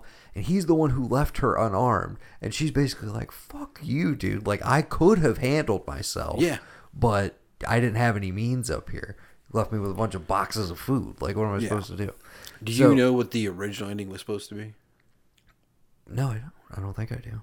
Ken Foree was supposed to, um, he was supposed to get bitten, and she was like in the helicopter and just decided to like step out and let her head get cut off. Was- Jesus Christ, Yeah, that would have was- sucked. He was like, and he, and he said like they they there's back and forth claims because Romero's like, yeah, that was it, but we never shot it, and Savini and them were like, we think we did, we don't know, but They definitely shot it in the daylight sequence when they stopped at refuel, right? That's Right. the head head split. but they they made a bust for her mm-hmm. and when they didn't savini says they didn't because he knows that he took that and turned it into one of the african americans that gets killed in the opener he made her bust up to look like Oh, that okay. he knows that's what he used for that one that so he doesn't remember them doing one of her basically doing the same thing stepping up and letting the blade get her. But romero said had said like over the time like i like these people and i don't want to like we need to have good hopeful ending. Like i don't want to just it'd be too bleak and terrible if just everybody died. Yeah. you know? So again and you have you know the destruction of like modern breakdown of society what that means the consumerism part of it with the mall then you have the marauders and the bike gang that came through which i think were actually like real pagans Again, continuing to establish the kind of classic trope which he gets into in Night as well, which is like at the end of the day, the biggest threat is not the zombies, it's other people. It's Right. always going to be other mm-hmm. people and what the breakdown of society does to human relations essentially. And one thing I did really like doing research about it, which I'll have to look for this time, is one of the SWAT officers is um, the same actor who plays Colonel Rhodes in, or Lieutenant Rhodes in um, the the one who actually does go batshit crazy, the last soldier to die in um, Day of the Dead, like the one who takes over. And so people have put it together like, oh yeah, he was a he was fucking you know he was a, a cop, he was a Philly cop or whatever, and then like you know he must have was a part-time reservist, so that's why he got put down here in Florida. So that's like, oh, that's the link between the two. So I'm gonna have to look for it this time when I watch it. But allegedly he was in that. Oh yeah, Uh, sorry, and I forgot earlier, but yeah, the guy who plays Peter has like one of my fa- favorite line deliveries, and it's when they're doing the the truck scene, and he's kind of like zoned out, and Kid Foree's like, "You good?" And he's like, "We got this, man. We got this by the ass." Yeah. Like. Okay, he's definitely dead. You're just like, yeah, famous last words, dude. All right. Uh, Yeah, that's just like saying I'm I got five days of retirement. Okay, Exactly. Sure. Yeah, we got this by the ass. um, j- yeah, great stuff. All I- I love the like day glow blood, and I love that like s- I I was gonna say the the sheer physical commitment of like just straight up extras. Okay, people who probably were getting paid in lunch. They got know, a dollar, a donut, and a T-shirt. That was it. that's awesome. Yeah. there's one highlight zombie that I spotted this time, and I've noticed him before. Mm-hmm. But it is an absolutely incredible um, physical stunt, like where you sit there and watch it, and you're like, "Is, is that dude okay? Did they really shoot that dude?" Um, it's in the climax. You know, the Marauders have come inside. It's pure chaos. There's a cluster of them down by the fountain. Mm-hmm. There's a very large gentleman in a bathing suit, shirt off. yes. Do you remember this? Yes. He gets pegged in the head, and the way that he goes lifeless and slumps into this fountain is so perfect and realistic looking that I rewound it back like five times. Where I was like, "What a!" Br-. I was like, "You could." That that had to be a one one take wonder. Like, there's no. It's so perfect, mm-hmm. and then I mean, but throughout the movie, I just in the initial the chaos of the the raid sequence in the opening. I just well, you could literally. A, I was thinking about like what it would be like to be a zombie in this movie before you've had like you know Right. a ton of things to like work and go off of. But I was just like, however he was directing them, the sheer commitment on most people's part, and like people getting like super into just like I'm fucking dead, like. Yeah, 'cause I'm his direction was just I'm be pure, dead. I'm That- pure instinct. that was the- and the, the way that people direction he gave interpret people. that, it's just like there's not a lot of people slacking off. You know, sometimes you'll like you you spot an extra, kind of take you out of it or whatever. Mm-hmm. And I just thought it was amazing that for this like you know relatively low budget 70s exploitation movie that like everybody in these mass crowd scenes and also I was just like dude the, he sorry I, I I hate to keep harping on it the the controlled or like staged chaos of that opening where the newsroom is breaking down. Mm-hmm.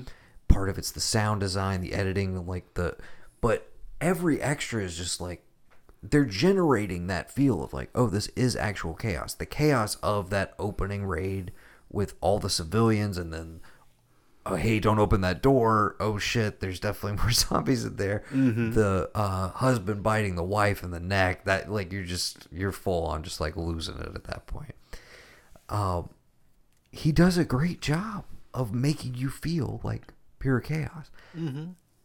Halloween kills with a an enormous and a much bigger budget Uh-huh. and this and these huge crowd scenes and like all the stuff at the hospital and I just it felt so just like stagey and forced and like unnatural and like just like it was it was tried evil dies tonight i'm sorry Yeah. but like it wanted to be like chaos but it just felt like stage chaos it didn't it didn't feel organic i don't i don't know Yeah, no, I get what I'm you're just saying. like, yeah, I don't know.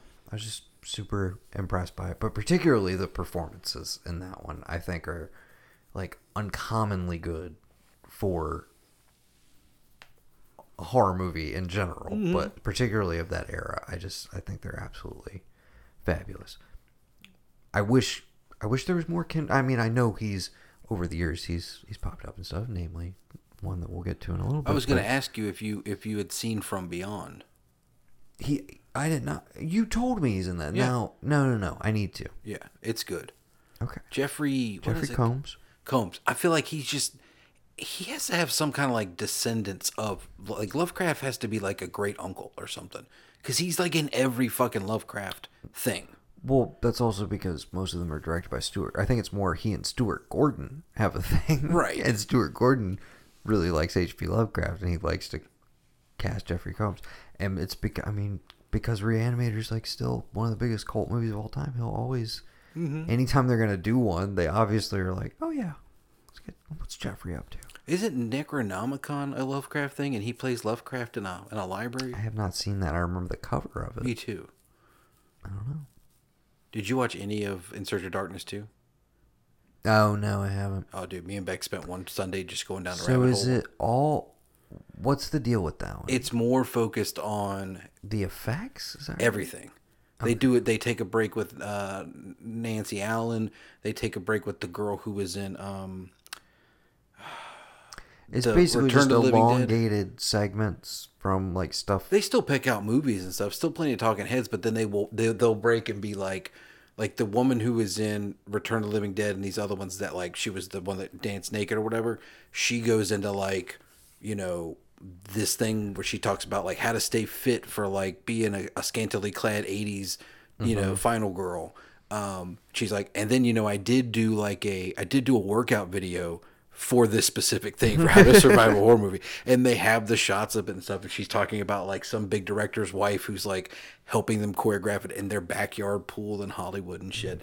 And then they go into nancy allen talking about her roles and how like you know she got a lot of you know being on the set with jack nicholson on some film how that like be doing something always meant something to her. So when she was in scene, she was not just like kind of there, just she would always be trying to do and move because that was like what she had to work with was her face and her, you know, her body language. It's really good. There's a lot of gems in there. I'm like, oh shit, I forgot about that one. There's a lot of them that are like, oh, I totally remember that box art, but I've never seen it. I have to go check it out now. Like, I do you remember Alone in the Dark? The video game adaptation? There's an Alone in the Dark movie in the 80s, and it's oh. literally just a bunch of great old actors who are playing like serial killers that are all in one house that these people stumble upon. Oh shit. I don't know their names of them. I have to look Okay, them up. don't tell me. It's great. You should definitely check the documentary. I the description of it made it sound like it was. Ba- it sounded like bonus features almost. no, dude, it's one. four okay. fucking more hours of just the same great well- shit. You'll love it. I promise. You should definitely just put it on. Well, I was gonna do near dark, but now I kind of want to start. that. Yeah.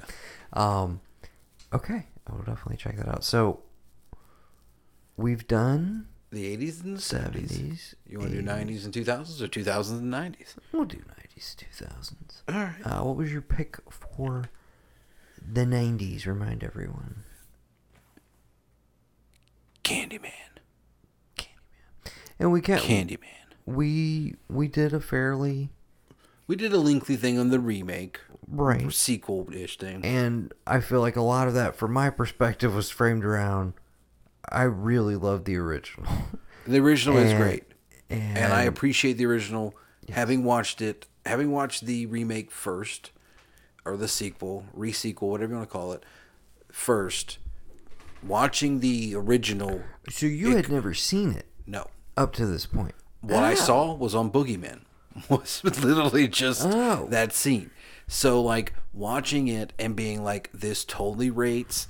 Like I pointed out to Bex, I was like, this baby here at the end. I was like, yeah. She's like, did you catch this? She goes, yeah. I was like, you know that's. She's like, yeah, no, I got it. I was like, okay, as long as you know that that's homeboy from the new one, we're good.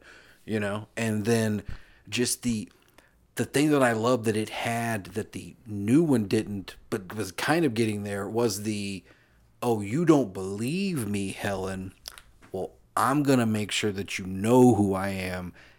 I'm gonna frame you for everybody's murder, Yeah, and probably one of the like most like satisfying enders, where you know what happens to Helen happened, she's gone, but the very end, where Um, John Connor's foster father. Yeah, his yeah Todd, shitty fucking Todd, the foster father, who Not plays my a professor. dad, Todd. She, or excuse me, she's not my, mother, Todd. I just love that Jenette Goldstein again. Here we go. She's like, Your foster parents are dead. Yeah.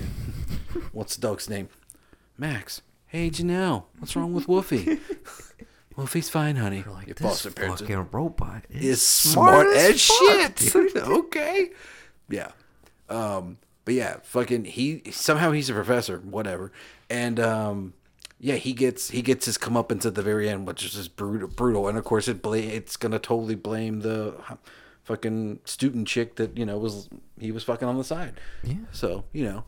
Um, Love Virginia Madsen. I love Tony Todd. I I wish he was in everything.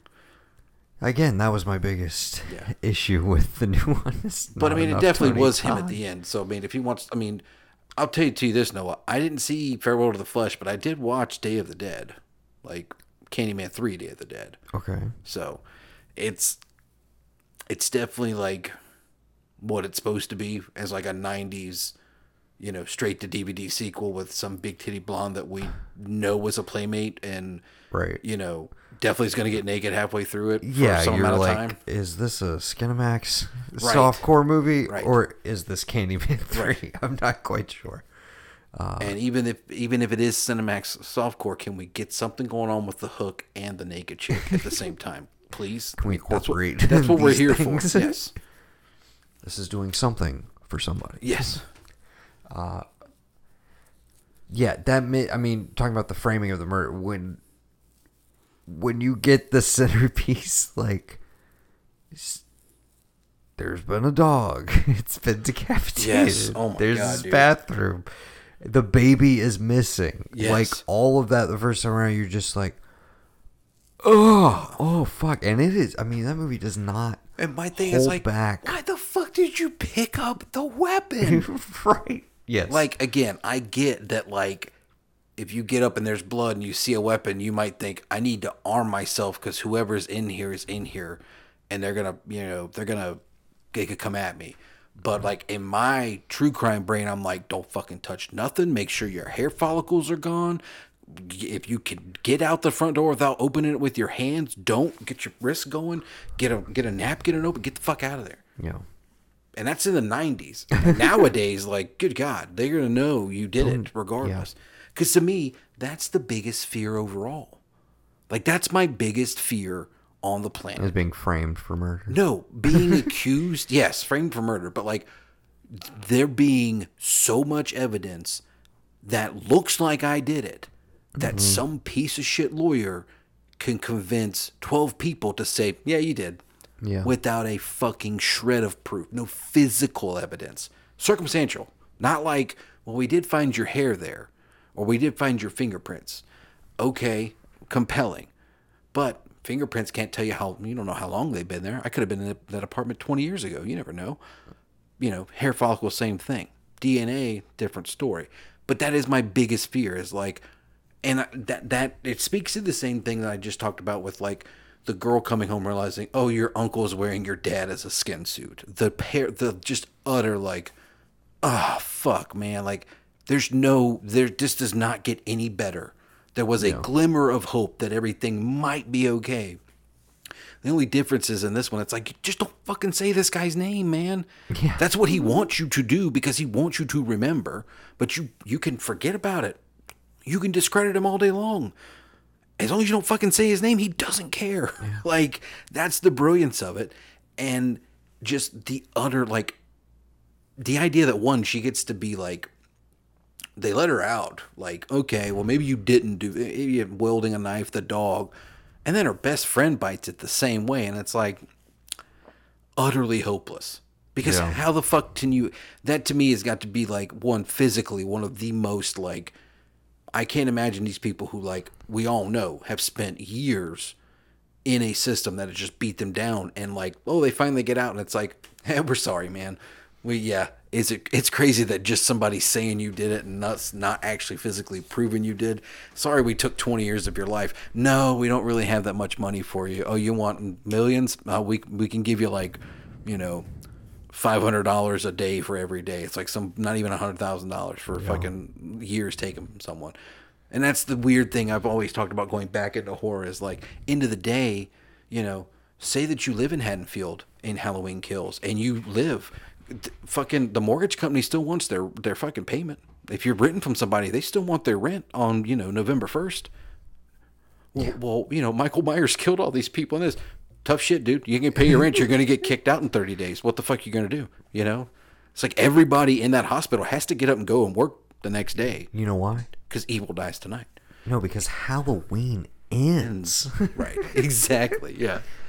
If evil dies tonight, they would really just go and like you know all that would just go and they take down like the credit card companies or the student loan people. That was that's what that's what would really happen. have you have you seen one of the recent memes where it's Is it the one Patrick sent? what's that? The one Patrick sent? Oh, I may not have seen it, but it's it's AMH from uh, Sixteen Candles, and it's like. I, I need you. I need you to let me borrow your baseball bat because evil. Di- it's the you know I need to let you borrow your underwear. Yeah. from sixty Candles, but it's like I need you to let me borrow your baseball bat because evil dies tonight.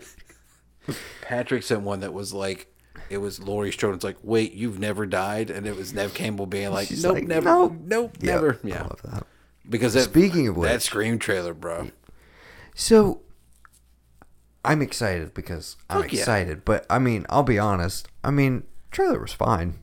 The tra- the trailer was not like a uh, what sh- what shall I compare Season it to? two of Stranger Things trailer. Per- sure. Sure. Tell, tell me that's not the best fucking trailer. That thriller intro, fucking Steve at the party, fucking Billy with the shirt off going crazy at the party. You're like, what are we doing? This ain't season one. We're amping this motherfucker up. Thriller's playing. These kids are in Ghostbusters outfits. Tell me that's not the best fucking trailer for something in a long time. Or Ghostbusters. You know what, dude? Me and Bex talked about this.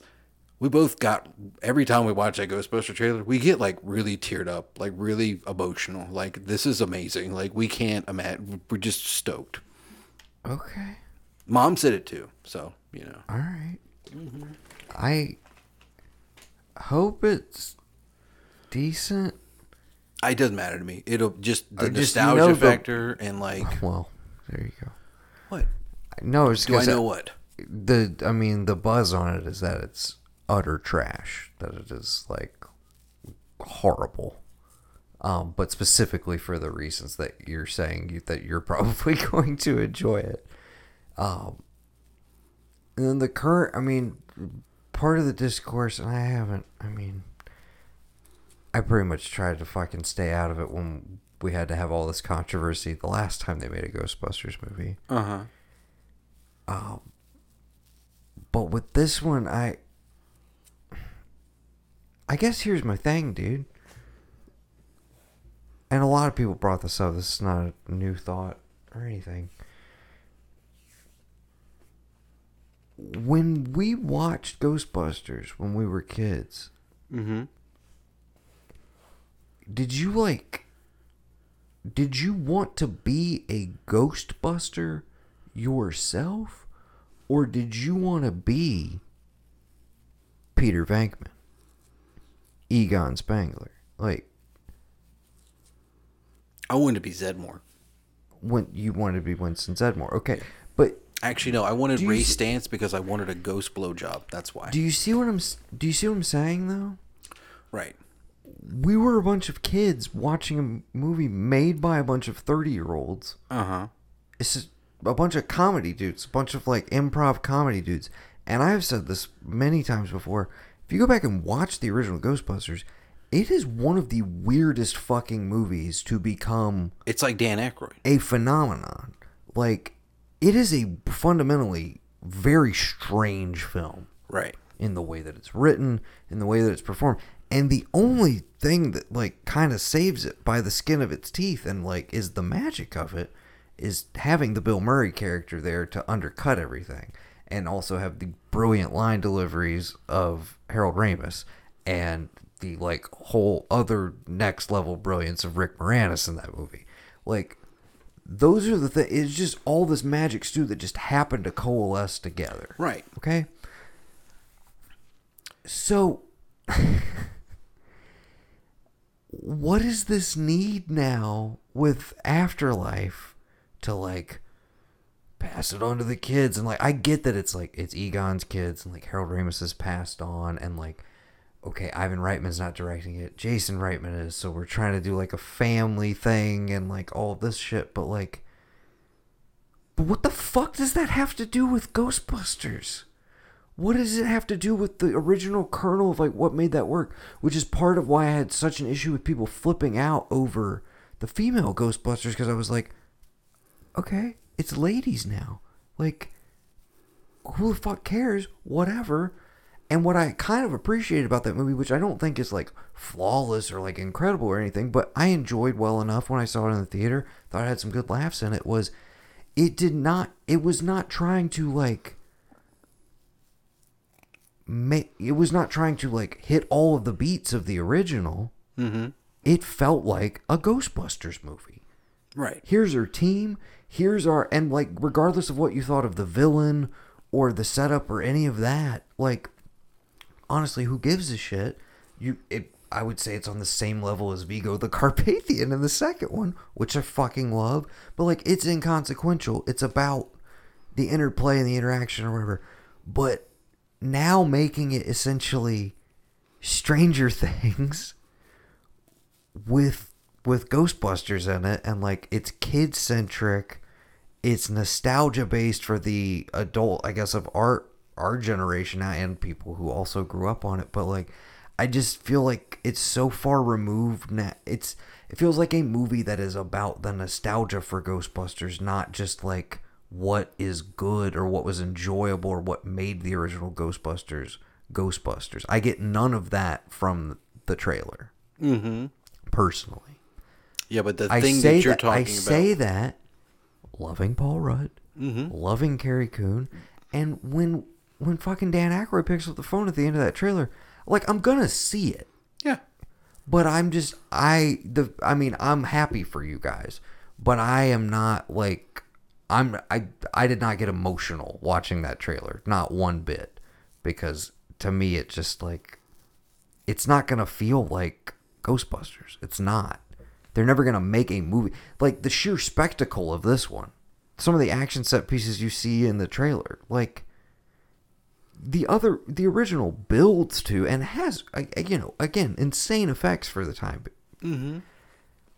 But that's not like what makes the movie is the fucking sheer weirdness and like the magic chemistry of those fucking four guys. Like that's what it is. So you're saying we don't have those four guys anymore? Just put it to bed, I or mean- just make another one without anything relative? Just call it Ghostbusters, like like the female one that nobody liked. nobody liked. I've never seen it. I don't think it's a good. I'm the same way. It's like who gives a shit? They're ladies. If they all have a good chemistry, then it'll work. My thing with that is like I don't know. I don't know. I've never seen it. I'm not going to talk about it. If it has a chemistry, It's fun. It's la- good. Is It's it everybody from Bridesmaids all over again? Not, not everybody, But but, it- most of 'em? It's Melissa McCarthy, uh-huh. Kristen Wiig. That's it. Nobody else from Bridesmaids is in it besides them. Not that I'm aware of. Right. Okay.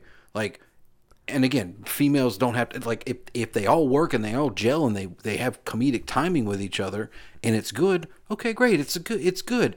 It's these core people. They happen to be wearing Ghostbuster stuff and doing Ghostbuster shit, and that's it. Did that movie relate anything to the old one? Was there any Dan Aykroyd, any Ernie Hudson, any? Yeah. They were all in it. Bill Murray was in it. Uh-huh. I believe Aykroyd makes a cameo. Obviously, the late great Harold Ramis was not able to. Right. And I cannot. I feel like there was an Ernie Hudson moment, but I honestly can't remember. And what does what does But Bill Murray do? that was the thing with this one. They were all playing different characters. They weren't playing. That's the other thing I liked about it. Weirdly, was like they didn't try and shoehorn. Okay, well now we got to get the old Ghostbusters back together. So Bill Murray wasn't Pete Bateman. He was just some other dude. Okay. Yeah, they were all just random cameos. They just happened to be in the movie, which I kind of liked. Yeah. But, anyways, I just. And I. I don't know. To me, all it feels like is like we need. If we want to keep this intellectual property alive and going, we need kids to like it again, and we can't necessarily rely on just like the And- strength of the original movies and their parents introducing them to it. Right. So we've got to throw kids into a movie that when they added Oscar the baby to the second one, the internet version of the early 90s or whatever, but the fandom around it, just from what I've heard contextually in reviews at the time, people fucking hated the idea that there was all of a sudden, they're like, what's a baby doing in the midst of this? And it's not even Venkman's kid with her. It's just like, what? Like, that pissed people off at the time. And the idea now Well, that it's going to be like so. Like, you have to do that. Why not? Why? Yo, you just assume that she's gonna have a baby with him? Fucking Sigourney Weaver's a strong, independent female doing her thing in New York. Of course, she's not gonna just fuck Venkman and have a child. She's Why gonna does do she it to have somebody have else. a baby at all, other than they need the baby to be at stake, and like that is kind of the stakes of that Who else movie. is Vigo gonna come back as Noah? okay? Lawyered. Tabled, No, that's my point, dude. Like I get judge it. and jury. I am the law. Anyway, that's my point. Is like the thing, and that's and I don't. I'm. I will. It's the same How did we reason. get no, into a I don't. Ghostbusters no. debate That was all you, brother. I just said that I enjoyed the trailer. I get a little emotional, like just kind of like really excited. The nostalgia is injected straight into the main vein, and I'm just like, that's nice because you know what? I love Ghostbusters, and I love Ghostbusters too. They're some of my favorite movies to watch. So fucking rewatch them. And like, I why do. you do. want to huff the fumes I did- of it? Of it, I don't- in some bullshit recreation. If I wanted to huff the fumes, I would have seen the ones with the females. It's just nice to see. would have seen the ones. I don't work with the males because I used to be one. How I- much for your women? how much for your women? Um, if I, I, it's not, it's not about that and those movies, Noah. It's about watching that trailer reminds me of watching it in the play, watching the second one in the playroom with you in Japan. That's what I think about when I see that trailer. It's not so much, oh my God, Ghostbusters is a thing. It's that feeling of nostalgia. It's that feeling that when you listen to something that, like, like I, I uh, just listened to something today about can you enjoy an artist after they fucked up and done wrong?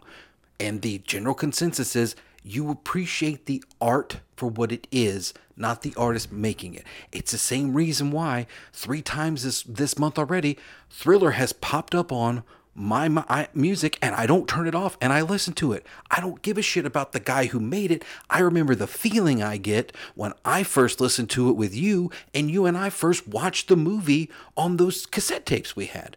It's not always about the new thing that's coming out and what it does. It's about that feeling it invokes so that for just a little bit of time, just that little bit of time when that trailer was going, like it didn't matter what else was going on. I was like, yeah, man, that's whether whether it makes money or not, that's cute. It looks good. And mom's like, well, we should come back at Thanksgiving and watch it. I don't even know if I'll go see it. But I like what I see in the trailer. It invokes this nostalgic image of a time where I didn't have to worry about rent or bills or growing up. And it's nice to live there for a little bit. Even if it's two hours in a movie that, that, that people think shouldn't be made, it's kind of nice to live there for a little bit. Watching Halloween Kills with you and mom, that was like putting on Halloween 4 on a Sunday afternoon when I, you know, all I had the next day was fucking high school coming up. It's all, ab- it, that's why we consume it. The thing we're looking at now might not be the best, but what we know it can be and what it invokes and what it lets us do, it's the closest thing to like, you know, jacking into the matrix and just not caring about anything else. It's, it's like, that's what it's all about. That's why I, we, I, we go back to horror. I go back to horror all the time. I've seen them a million times. They don't remind me. They don't. I don't think about them as like socially conscious. I don't think about oh the kills. It brings up this time in my life where nothing was really that big at stake. Everybody, everything was good. It was just a random ass Sunday or Saturday night or Sunday afternoon where I just had this movie playing and it was all good. And for the little bit of times when I see them, especially around this time of year, it just kicks up the nostalgia and it reminds me that, you know what? You may not feel like everything's dope right now, everything's great, everything's rolling for you, you all your stressors or whatever, but you were okay and everything was fun and good at one time. Remember that you can have that. So when you get up the next day and you feel like, oh, fuck, man, remember that you used to be able to do that and you can keep on rolling. That got really fucking deep. Let's talk about your pick from the 90s.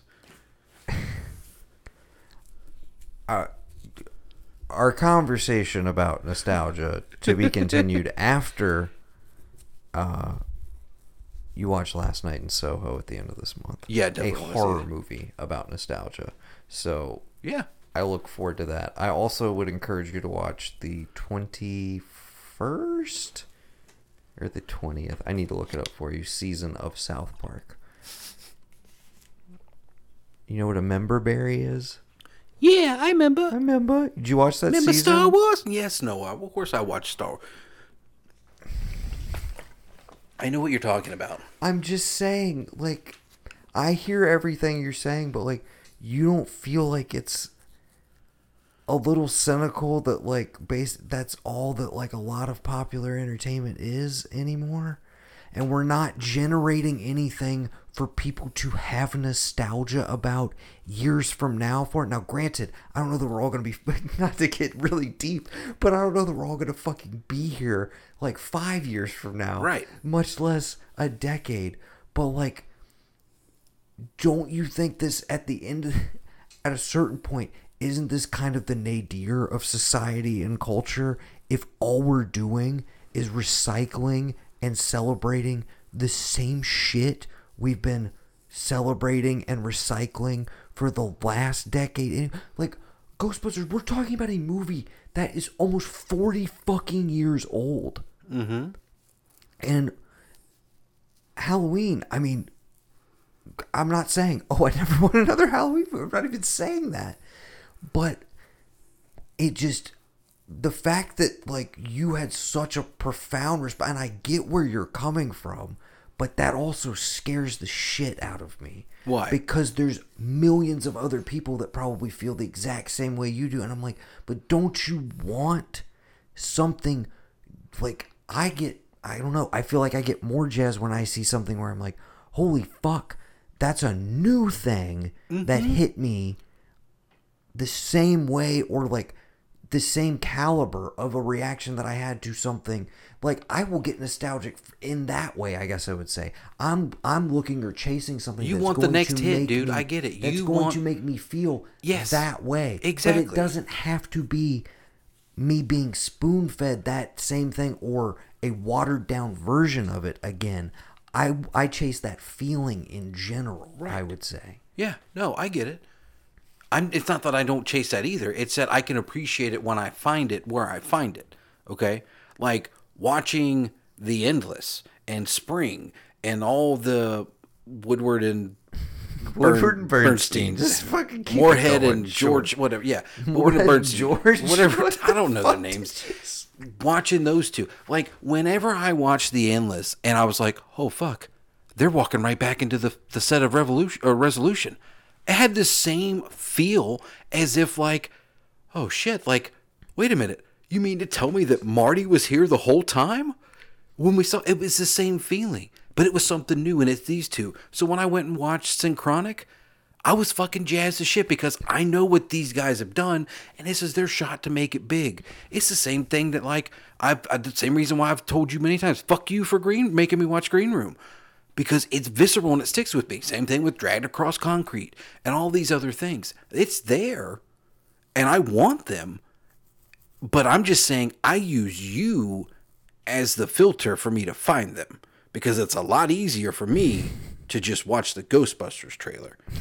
Because, because if I wait for you to tell me, hey man, you know Night Moves, hey man, you know um, the Long Good Friday, those, those shit's really good. Okay, and then I'm good. It's like holy fuck, I can't believe I never saw this. And it brings up every nostalgia time of like, man, remember when I first watched this thing? what what what I would give to be able to watch something for the first time ever again. That's why I'm pretty sure I'm probably to wind up with some form of dementia, which would not bother me whatsoever. Because if I get to experience something new like that again, be great. I just hope I remember my children's names. Anyway, Beautifully said. That was a good good chat. Good. Yeah. It was worth talk. It was worth No, having the it was- Ghostbusters debate to get us to that point. Um, Ghostbusters Afterlife coming soon to Thanksgiving, guys. you. Thanksgiving. Yeah, we'll see. to you. We'll see Have how it is. Mm-hmm. I like Paul Rudd. So you t- all right? So take all right. Let's take Finn Wolfhard Star out of of. Halloween Six, Paul Rudd. Rudd, Bring yes. it back to horror. the only star. Well, no, technically Donald Pleasence is there. So Also, I'm sorry. Who? What? I gotta meet Finn Wolfhard's agent. Yes, Legit. you do.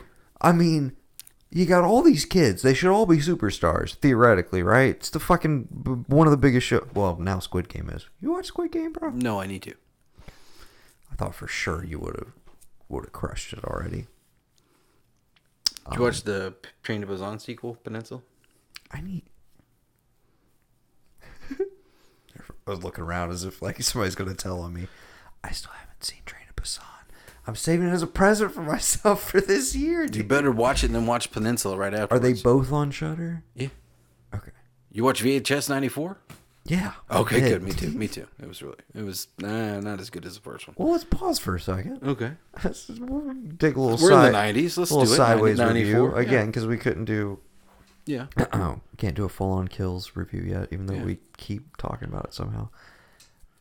I didn't see viral. Did you see VHS viral? Yes. Okay. You'd say that's the bottom of the barrel. I'm I would honestly. Yeah. Okay, here's my thing. I skipped viral. It had been a bit.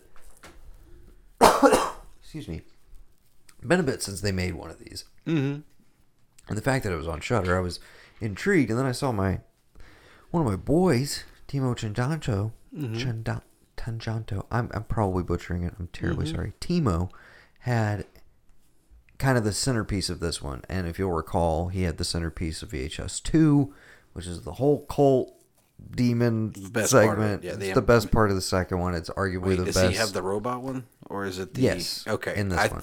That's Um, why I kind of felt like they're vaguely similar in the way they're shot and in the way they feel. So like that makes sense. And they're some of the same actors, but yeah, Yeah. The the cult one from VHS two, I think, is arguably the best segment of any of them. I would put it up there with probably the, The- first one has a lot of strong ones because the succubus is pretty incredible. The very first one, yeah. first Oh, the night sketch out or yeah. first, yeah. Um, My favorite is still the the like they go into the house to save her, but it's yeah, like the radio, fucked up. the radio silence one Yeah, at the You end. fucked up. Um, those guys are directing the new Scream, by the way. Hell The yeah. guys who did that segment. Then that's dope. Um, that one's super strong as well. I, I think the first one overall is pound for pound the most consistent, even Mhm. though there's a few wonky ones in there.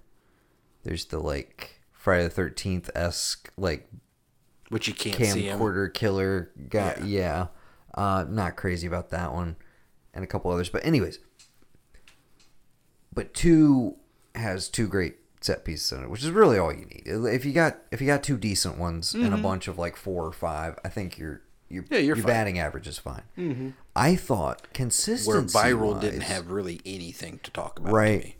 okay. Just didn't feel it. I just wasn't feeling it. Maybe there's a, a hidden gem I didn't pay attention to. But in the case of 94 here i would argue and i need to go back and look at the how one and two are paced and the order and everything but i thought it had the most consistency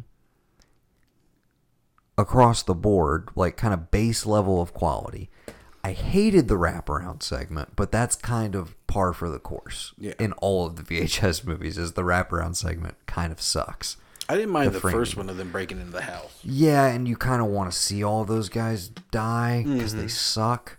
Um, the second one, and the first one doesn't the first one have like the body is moving around, like you see Yeah, you- somebody it, watch. move- it yeah. keeps moving. Yeah. Yes. Um, but I thought this was like the framing device was atrocious. Yes. But like atrociously acted in a way that I thought was like pretty intentional at the same time. Right. Like it was trying They to knew be they like- were making a VHS. Yes. Yeah. And I was on board with it for the first little bit. The ultimate like ending ending reveal, I was like, this is too much. But the first segment, the Rat Man, Oh God. I dude. thought was extremely effective. Yes. Really well really well shot. Worked for me. I love all the little interstitial ads. Mm-hmm. The second one, the funeral home. Yeah. Yeah, play. I liked it a lot. it was super creepy. I thought it had a good setup and then ultimately like a pretty solid effect for the little bit that you saw it in. That one was done by Simon Barrett, if I'm not mistaken. Wingard's buddy who he did um, You're Next. Yeah. Horrible Way to Die With. And then the Timo centerpiece with the kind of like first person shootery. I mean, it was less horror, but it was just a fun. It's more; those are more like segment, look, look what I can do with this medium of like a first person and like what I can get away with. And then the closer was the, uh, what was it like? The white nationalists Yes, I that love it. That was um, that fucked with a vampire. They can't, yeah, the vampire. Don't get that blood on you. Yeah. No, God, that was so good. Yeah, no, that was that was very That was- satisfying. So yes. no, all I thought all of the segments were super enjoyable, all the interstitial ads, and I just thought the wraparound was kind of whatever. But I had fun with it. No, I, I- like yeah. it was a it was a nice surprise, and yeah, I know I did get that itch where I was like, oh, well, maybe I should go check out Viral, and then I immediately was met with like, nah, you really don't need to. You can No. skip that one. Like So, this, this saves the entire like thing for me recommending it to people. oh, absolutely. Because when it came, I was like, "Oh fuck, there's a new VHS," and I was like, "Bex, did I make you watch any of this?" She goes, "I don't know," and I was like, "Do you want to watch this?" And she's like, mm. "I was like, yeah, I don't know if you can handle like this stuff right now." So I think Yeah. that's why we just started watching. I think we just did mid. That's how we started doing Midnight Mass. And have you you finished? Oh, we've- yeah, we yeah, we already it. Yeah, texted yeah. about this. Um, do you want to do a little Oh yeah, totally. spoiler chat for Midnight Mass? We can, yeah. Because I don't really have a lot, ton to say about like your pick of the '90s, or Oh, Cape Fear was my '90s pick. we already did talk about I've that. done right, plenty of Cape Fear rants. Yeah. Um, over the years. So we yeah, we'll do it. Let's do a you little know, Midnight there's Mass. only there's only arguably two. I'll, I'll just talk real quick. There's only arguably two Scorsese horror films. I know most people consider Cape Fear a, a more of a thriller, or whatever the hell you want to call it. Um, I- the movie just operates at an 11. It's Yeah. just one of the most heightened things ever. I fucking love every second of it, and it's a good one to throw into the mix to me in Ar- in October. Where it's like, it's a dude. He's not wearing a mask. He's just a terrifying individual, and the setup is like unbearable, and it's tense as fuck, and it is what it is, and it sticks with you, and it's incredibly rewatchable. That's the other thing is like, but also, you know, you don't have to use it in October because it works any time of the year. yeah. But yeah, I just threw it in there because we I don't think we've ever properly talked about a Scorsese movie on the show. So Shutter Island is the other one, the more conventional horror pick if you wanted to, which is also still people are like, "Uh, it's more of a thriller. I don't like this distinction. I don't like the thriller horror distinction. Um, most of the time, sometimes it's appropriate. Okay, but yeah. So we're gonna slide over. It's spoilers. We're two hours deep Yeah. Fuck know, it. Let's do it. Whatever. We're going to talk a little bit about Midnight Mass. Mike Flanagan's Midnight Mass. I just want to get your general thoughts on like the progression of the show. Like, were you did it take a bit to get its hooks in you, or were the hooks like firmly in, and then you know they just kind of twisted as you got the reveals of like here's what's going on. Did you call it early on? Hell did no. you have any inklings of like No idea. Okay. Well, for those who have not watched, and again, stop listening. Like, don't. Yeah, don't I would listen. not want to take away the pleasure of the show for anybody. So we're And not it's, even. It's not. It's not. much. It was eight episodes. it's seven episodes. Seven episodes. It's on Netflix. I've recommended it to plenty of people. it's incredible. Uh, we both highly recommend it. It's Mike Flanagan, director of Doctor Sleep and The Haunting of Hill House, many other good things. I have to sneeze. Whoa. Talk about a hot mic, Robert Durst. Who is finally, you know, they're starting his trial soon, so thank God. Oh, sorry. Oh, jeez. Oh wow. Oh wow. Oh. Okay. It looks like you feel better. I think there might be another one coming on. We'll we'll see. We'll see how far we Tell you, get. man, these cats they do it to you. Oh, guess so. Okay. Midnight Mass. Sorry, you want to talk for a minute? Yeah. Go ahead. So, I mean, it's weirdly. I was gonna try and like throw in like the third day in here with just like these like isolated Wicker Man like island things. But the I- initial I, love promos it. That's yeah, yeah. That's got, how it That's feels. what I was expecting. Right. Yes. And that's exactly where I was going. And then you throw me a curveball with like the religious stuff. And I'm like, okay. And I was like, I was thinking, like, okay, early on, I was like, okay, this guy, he's not really a priest. Like, there's some angle here. So when they killed the yeah, exactly. He's not. Yeah. Well- so then when that episode happens where he's talking, and every time the light comes in, you're like jarred by something. I'm like, what the fuck? And he explains to you that essentially he is the their priest, just reborn and younger. Well, here here's the thing. Yeah. I'm not. This is not even me trying to like pat myself on the back or anything. Uh huh. This was literally just daydream type shit. Uh huh. and it's you know trained movie TV watch or whatever. They had harped on in the first episode. They harped so much on the fact that the Monsignor was very old, Yes. very you know decrepit and like not in great health, and they sent him on this mission trip, etc. They all like raised funds for him, and just the amount they harped on his age. Mm-hmm. Okay. When dude shows up, Father Paul, and I don't even know that we've seen him, seen him, but we've seen some people's reaction to him. I don't know that we've seen his like face fall on. But I kept thinking, I was like, oh, all these people are flipping out because it's young version. Like, did he come back as a younger version of himself? Mm-hmm. And then, of course, he presents as like, my name's Father Paul. Yeah, your Monsignor fell ill. I'm I'm filling in for the time being. And then I'm like, oh, okay. They're just reacting because they expected to see their priest and they didn't see their priest. So I get off that trail and I start thinking like you do. Or I'm like, maybe he maybe he killed that priest to take over, but like to what ends? What's what's going on? Mm-hmm.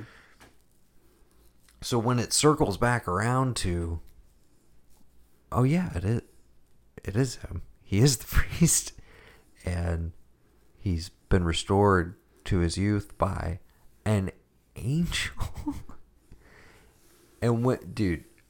That whole the end of episode three, the extended like monologue. You've seen him, you know, in the confession booth the whole episode, mm-hmm. cutting back and forth to it but him telling the story of like finding the the creature in the cave which by the way for a show that i felt like never really tried to do the jump scare thing which Yeah. i always appreciate flanagan like fluctuates between like he can do a good jump scare but he's more about like bearing shit in the frame etc and he didn't even do much of that in this like the horror i think and i think some people unfortunately if they were in the like spooky mood or whatever they start this up maybe feel like it doesn't deliver and tap out The only on real it. thing is the dead girl that he sees in prison. That's the only like shocking jump out at you. Yes, like, but even that and it's not that big. follows Yeah, the no. follows the Flanagan school of thought to me, which is like he very rarely just like flashes something in front of you or tries to use that as the shock.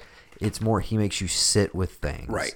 And like just you you're in the same headspace as the Zach Gilford character. Anytime he lays down, this is what he fucking sees. So Mm-hmm. you're gonna have to sit with it for a bit too. right. Um, and and Hill House did a great job with that, where it's like there's just there's just ghosts like buried in the background throughout that entire show. Some of them you see, some of them you don't. Like depending on your how good your TV is, essentially, Right. and how eagle-eyed a viewer you are. Um, and that like but again that's different than like here's the jump scare with this Right. thing that's the just slow brooding like you know the dread of like what's going what's going on in the background what's going to happen there there's a presence watching me whatever but anyways for a show that never fully like leans into horror horror No. horror like No tropes whatsoever pieces. to me. Um, that reveal though in the cave of the angel was like when you just see the eyes in the darkness. One of the spookiest things I've seen in Yeah. a while. Um, but yeah, the whole. I mean, again, I'm, we're not pussyfooting around it because we we assume you've seen the show by this point. If you're continuing to listen, the reveal that he, he again he's saying angel the whole time and it's i love that like as soon as you see it you're like i don't think that's an angel bro No, Like, bro. father paul i don't think that's an angel That's definitely like a fucking. It reminded me of like a uh, Fright Night 2011 remake like lives in the desert because it's cool. It's a cooler climate to live in the Yeah. like walls of a desert cave type thing, and will scourge around for food. Yeah. How the hell you even got there blows my mind. And then the idea that it's like, oh, well, this is an angel. I'm going to take this back to my flock, and we're all going to be reborn. Okay, cool, bro. I'm into it. Let's see what happens. And you're like, And I'm the pretty sure that's a demon. And you're not like, you haven't even fully started to. You're like, because they never say, they never say the word. No.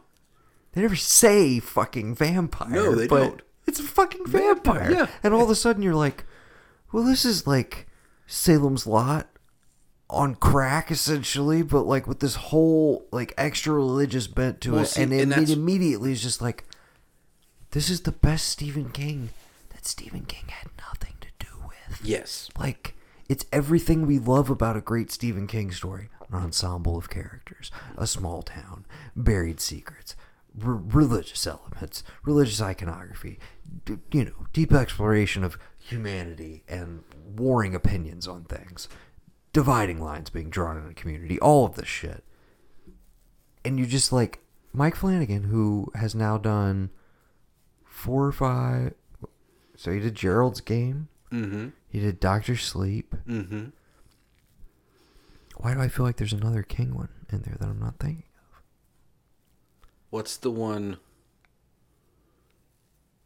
No, yeah, because Gerald's game has. Maybe it the- is just those two. Yeah, no, yeah. But he, yeah, to me he is weirdly like taking the mantle. He's like a disciple kind of thing. He's if definitely a king religious. disciple who I think at this point is like kind of outdone him. Like I'm like if this if the script for this was just adapted into book form, this would be a bestseller. Like absolutely, this is great shit. Um.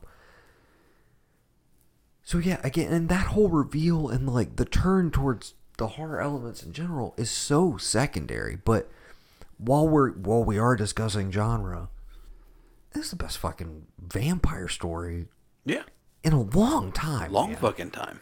and just so in And to and have it's all to, in the way like- that it presents but it itself, side man. it sidesteps every trope ever in any genre, horror, action, thriller, whatever. Because like you know when you see the Zach Gilmore character get turned, Gilford. Gilford, when you see him get turned, Matt Saracen. Yeah, Matt Saracen. when he gets turned, I'm like, oh great. So it's like, Dude, okay, that episode four. right, A, they kill off Joe midway through the episode. right, Joe Collie, played by the fantastic Richard Longstreet. One of my, I'll give it a thumbs up. One of my favorite elements of Halloween Kills, actually, Lonnie Elam. Yeah. Um, love that guy. He's also in Doctor Sleep, also Yeah. in Hill House, lots of other things. Um, when they killed Joe, I was furious, but it caught me off guard, mm-hmm. and it worked because I was not expecting it in the middle of an episode. right, I was not expecting it in episode four right. and I was not expecting it to go down the way it did. And I was very upset because to that point, he was one of my two favorite characters.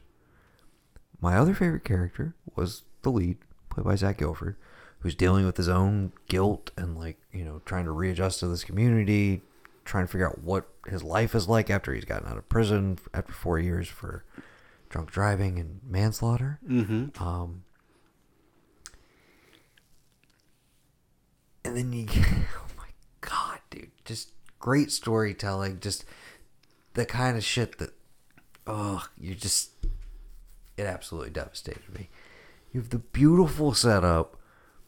He's had this blossoming like reconnection and relationship with, um, I'm sorry, the character's name escapes me, but the teacher, Miss Green Yeah, Yes. and essentially they've had like a, a great dialogue with each other. they had they spent the night together. He's gonna come back. They spent the night together, but wake up as presumably fully clothed. The implication, They're rekindling what they had before but he the left. implication is you come back tonight because like I def like you're definitely staying the night and like we're definitely getting it on. That's Right. the implication is come back later tonight. And then he goes to his AA meeting. Joe's not there. And Father Paul lies to him to cover up and it's I love the setup of how we know that he's lying Right. in the moment, and the one of the best performance moments from Zach Gilford in the show, um, of playing that reaction and not revealing that he knows that he knows that whole thing. Right. Great stuff. So we're getting towards the end of the episode, and he's had the thing with his mom where it's like, "Hey, don't trust him. He he lied to me. Like something just feels off about this. Don't just." But you've also had what what we should point out is that like one of my favorite things is how low key all the people in the town are changing for the better Right. because of the sacrament. Mom's not wearing her glasses anymore. Dad's got, you know, a little pep in his step, you know. Some people are flat out de aging. Right. Elderly women It's are all like yeah, recovering from you dementia. know, because it's all being de-aging. like given, you know, through the sacrament of confession or not confession of uh, mass. You know, Yes. the body of body and, and blood of Christ. So you have that going on, and he's like, "Yeah, no, don't trust this dude. I don't, you know, he lied to me, blah blah blah." Right. And he, He comes, he basically goes- has that thing. He's gonna, he's at her doorstep. It's like he's He- right fucking there, dude. Right. And he just can't let it go because he's like, that shit just didn't feel right. Right. Meanwhile, Father Paul and his angel, The angels finally arrived. It took him a while. yeah, he's he been finally- Mm-hmm. flying around just checking shit out. Presumably, you know, eating all the cats on the island. Yeah. Oh god. I had so I started this without Veronica because I knew there was cat shit and I basically I was the cat. I had to make sure Right. that it was watchable. Uh-huh. Um ultimately she only saw bits and pieces of the show, but she enjoyed it. Well, how do you think I feel when the dog dying? Oh dude, when they killed Joe's dog. Yeah. That fucking woman, dude. We'll Dude, get to her in a minute. yes. We will Yes. fucking get to her in a second. Okay. But yeah. Angel has showed back up is get, like transferring the blood and everything, and the way they're cross cutting between these two things, like they're in the rec center, and you know he's now walking there, and you're just like, oh, but obviously they'll do the classic thing where it's like we think they're gonna be found out, but at the last second when he comes through this door, it'll just be Father Paul, and he'll cover it up, and we'll we'll move along to the next episode, but we'll know, you know, maybe we'll see the the dude lurking in the back. No, he walks in at the exact inopportune moment, and before we even have a second to process it, or he does, the fucking angel vampire demon flies across the room. He's down on the ground, and he's getting his neck chewed out, and they're feeding on him. Hard cut to credits, and I sat up and I was like, the fucking balls on this show, dude Yes. to kill off my two favorite characters Right. to, to this point In the same fucking episode. in the same episode, less than 20 minutes apart. Shocking. Absolutely shocking. And then I had to remind myself, but dude, it's only seven episodes. This is episode four. This is when shit would be getting crazy if it was the midpoint of a season or mm-hmm. like headed you into the back half. But yet it still completely caught me off guard. And then to open the next episode for a bit with like all of this oh yeah i don't know where riley is and like I'm really mm-hmm. mad at him all this different shit and just mm-hmm. you're like oh my god the tragedy the pathos of like they don't know he's gone like this sucks. And then he's then he pops up. At night. and you're like, oh fuck, oh now he's one, and then the full circle around to like, no, I'm gonna take you out on this boat, tell you the whole story, and then I'm gonna, I have to self-sacrifice because there is no way that you would ever actually believe, Believe this yeah. until you see it, and the only way for me to get you to believe it is to basically commit suicide by sunlight Right. and that I mean that was just so fucking well done. And I've been sitting here saying my two favorite characters. Make no mistake, Father Paul, Hamish Linklater. That might be the fucking performance of the year, as far as I'm concerned. I thought he was absolutely incredible throughout the whole run. Mm-hmm. Just astounding shit. I know he's been around for a while. I don't think I've ever seen him in anything. I know he's a big theater guy. Yeah. He's been in a couple of TV shows. I I was absolutely transfixed. I felt like every single like micro decision he made in terms Oh, and of I- and I love, like, deliveries, the- like, e- everything. I love the mom, the mom that's gotten like a, a lot younger, being like, I don't know who the hell that is, but we're not going back to that church. Just like some of the most cryptic, just like what the fuck shit. And I think the thing I love the most is that like, it's like it's not a it's not a hive mind type thing. It's a oh you're Oh, turned and you do your you do your own thing. You're not nefarious. One of my favorite moments in the finale is when little Elliot from ET, Mm-hmm. Henry Thomas, who I'm sorry, uh, did you watch Hill House? Yes. Did you watch Bly Manor? No. Okay.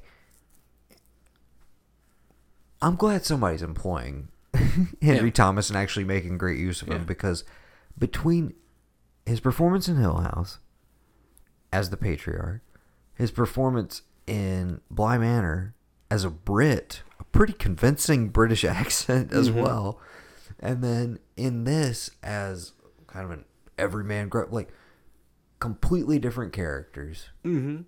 all utterly believable and convincing. Like he's he fucking rules, dude. Henry Thomas is the shit. Anyways, um, but the moment in the finale after he's been turned and the church, all hell's broken loose on the island, etc., and he reconnects with the mom, and mm-hmm. it's like.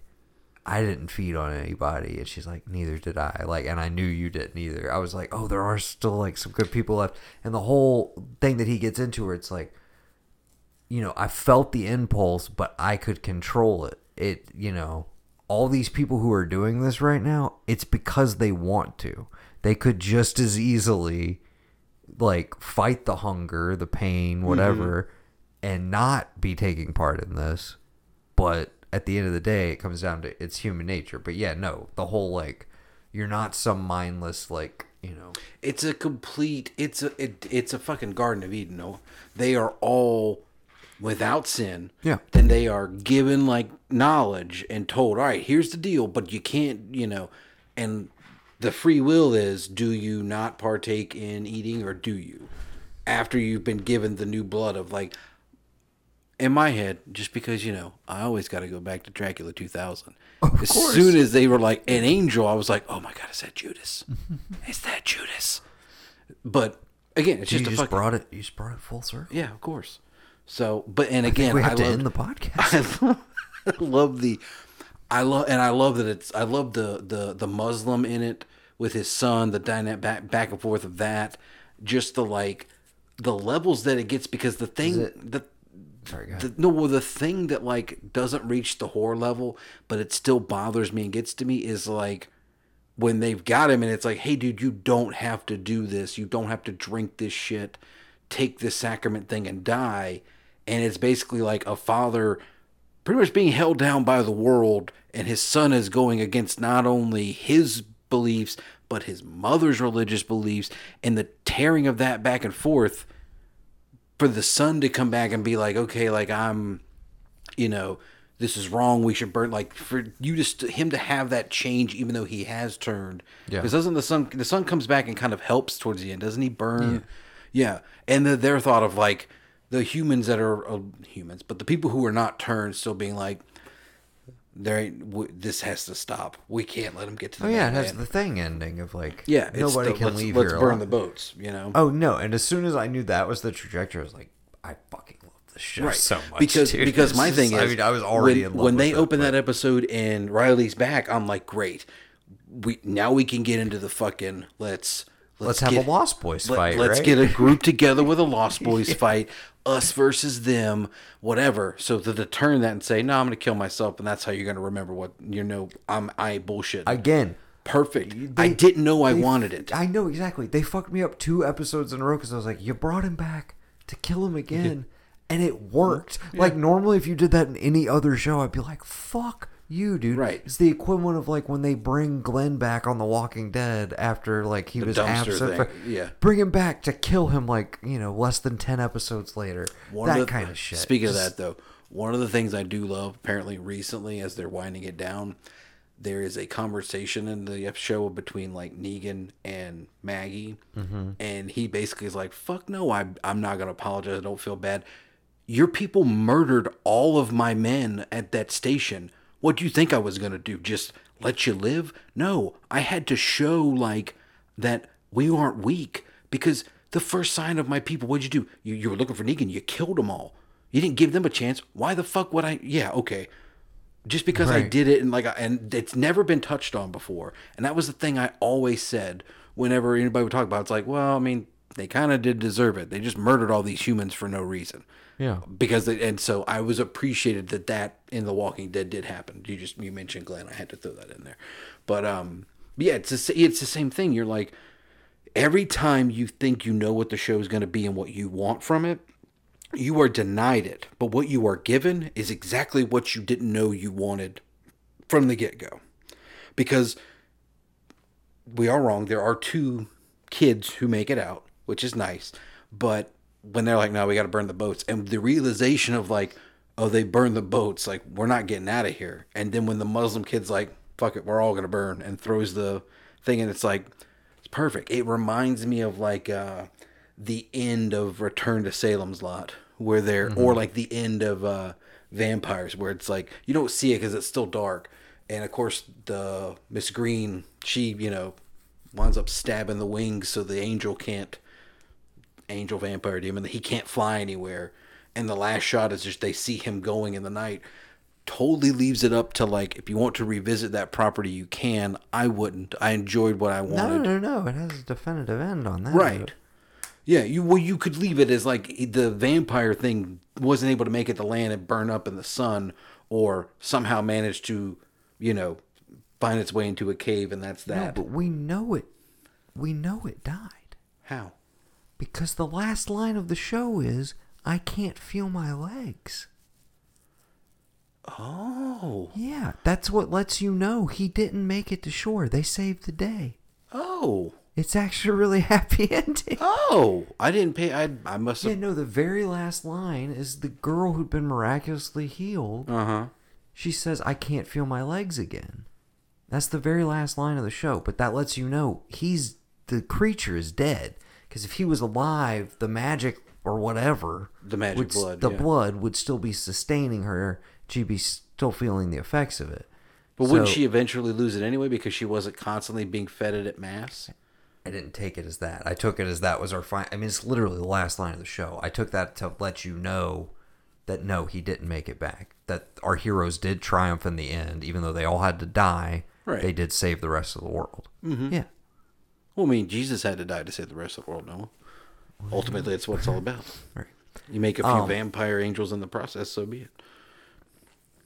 Um, Bev Keane, the Oh God, what a bitch! she I was having this conversation with Evan. We had it boiled down to like who she was like three characters in one, but it was definitely oh, he he brought up is it Beth is it Beth Grant and uh Donnie Darko? Um he told me to force to forcibly insert Do you do you know what my away me do it out. you know what my away message is on my teams at work? sometimes I doubt your commitment to sparkle motion. Yes. But it's her, so it's a little bit of her. Right. I said um Marcia Gay Harden's character in The Mist, Yeah. and then it just occurred to me now, but a lot of Piper Laurie from Carrie as well. Yeah. Carrie's mom. If you swirl those three together, um, my God, dude, the scene where after she murders Joe's dog, she killed that dog. Make no fucking mistake, no bones about it. She killed that fucking Oh dog yeah. and the sheriff comes in to question her about it next to her giant vats Jug of, of, of, rat poison, poison. yeah. That scene, my god, dude. Like some of her deliveries where it's like she knows that he knows and he can't do shit about it and she's like reveling in it. I was like, I fucking cannot wait for you to die. And then, of course, she becomes you- the right hand. yeah, exactly. And And, you- then they just make you wait for it, and you're just like, I need comeuppance for her. And what it ultimately is is everybody uh, is Father Paul kind of telling her like, no, we got this wrong. You're fucking, and that's what I kind of loved about the show overall is, and I respect this about pretty much anything that approaches it this way. Religion is not inherently evil. I've got my own personal issues with organized religion, but religion is not inherently evil. No. but what the show shows you is how it can be used for good and for ill and trying to find the balance between those two essentially but you see how it can be grossly misinterpreted and like misused misrepresented and how you you know that those moments towards the end where like again in practical normal everyday real world scenario terms this is all batshit crazy Mm-hmm. but the fact that she has a Bible verse for everything. Like, oh, this is the book of Revelation. This is fucking normal as shit. Like, we told you this would happen. Like, all of that stuff is just uh, hit me. I was like, it's so brilliantly done. It's just, I mean, it felt like one of the. It felt like a project that Flanagan had like Been, been working, working, on, yeah. on forever. Where it's just like every little element of it was, you know, flawless. it's so great, man. I mean, there's there's some things I could quibble with overall, and like it's particularly in the finale, which I think is it has a lot of like weight on its shoulder to tie up everything. And I thought for the most part, pretty much operated like a Swiss watch. Like there was nothing that was set up or lingered on in the series, which I love its languid pace, its long dialogue scenes, and all of that. There was no real like dangling thread that I felt like was not fully pulled on. Yeah. Um, very satisfying ending, and I also liked knowing that like this is it. Like, Yeah, no, we're not getting any more of this. We are getting another new, brand new Mike Flanagan show in 2022 with a lot of the same cast members, and I do know that Hamish Linklater is basically part of the repertory crew now, so Hmm. he will be in the next one, and it is called Midnight Something, but I can't remember what the. I'm gonna look it up while we're talking about this. Any thoughts on the 2000s? Because it is getting late. We're we're pretty deep into this. Just just quickly on it, I put um Slither on there. Just not Slither, Splinter, Splinter. on there because Slither's a good movie, too. It is. Yeah, I did rewatch that because it was uh, like unknown. Uh, I feel like to a lot of people, if you haven't watched, if you're a horror horror person, you know it. If you're a casual viewer of horror, you probably don't. But it's our boy Shea Whigham, and the only other recognizable actor would be in there would be the friend from Road Trip. I don't know his name. That's the only other one I can think of that you might know if you're just a casual viewer. Um, the thing mostly about the 2000s, I think we did kind of get into with your little rant about uh, spoon feeding nostalgia. There's a little bit of that that with Rob Zombie is especially Devil's Rejects. That is his version of a 70s freak out, crazy batshit Texas chainsaw, everything all in one. And I appreciated that. The same way that, like, even though I was getting spoon fed Halloween, I didn't get a nostalgia vibe from that one. I got a, well, let's see this guy's interpretation of it because I trust him from House of a Thousand Corpses to Devil's Rejects. And I don't know where it went, it went off the rails, but it just feels like after doing Halloween and doing it the way he wanted to, those two movies, it he you know i feel like we i mean you and i watched lords of salem that was all right you know I think arguably his best movie. Yeah, very next creepy. To Halloween too. yeah exactly and you know you said don't bother with 31 and then you know 3 from Thirty-one was a huge letdown. Three from Hell, I think, is. Yeah you're decent. battling with like sid haig not being in it because of his you know But I do love uh, Richard Brake. I mean, Yeah. if you're gonna sub somebody in, yeah yeah.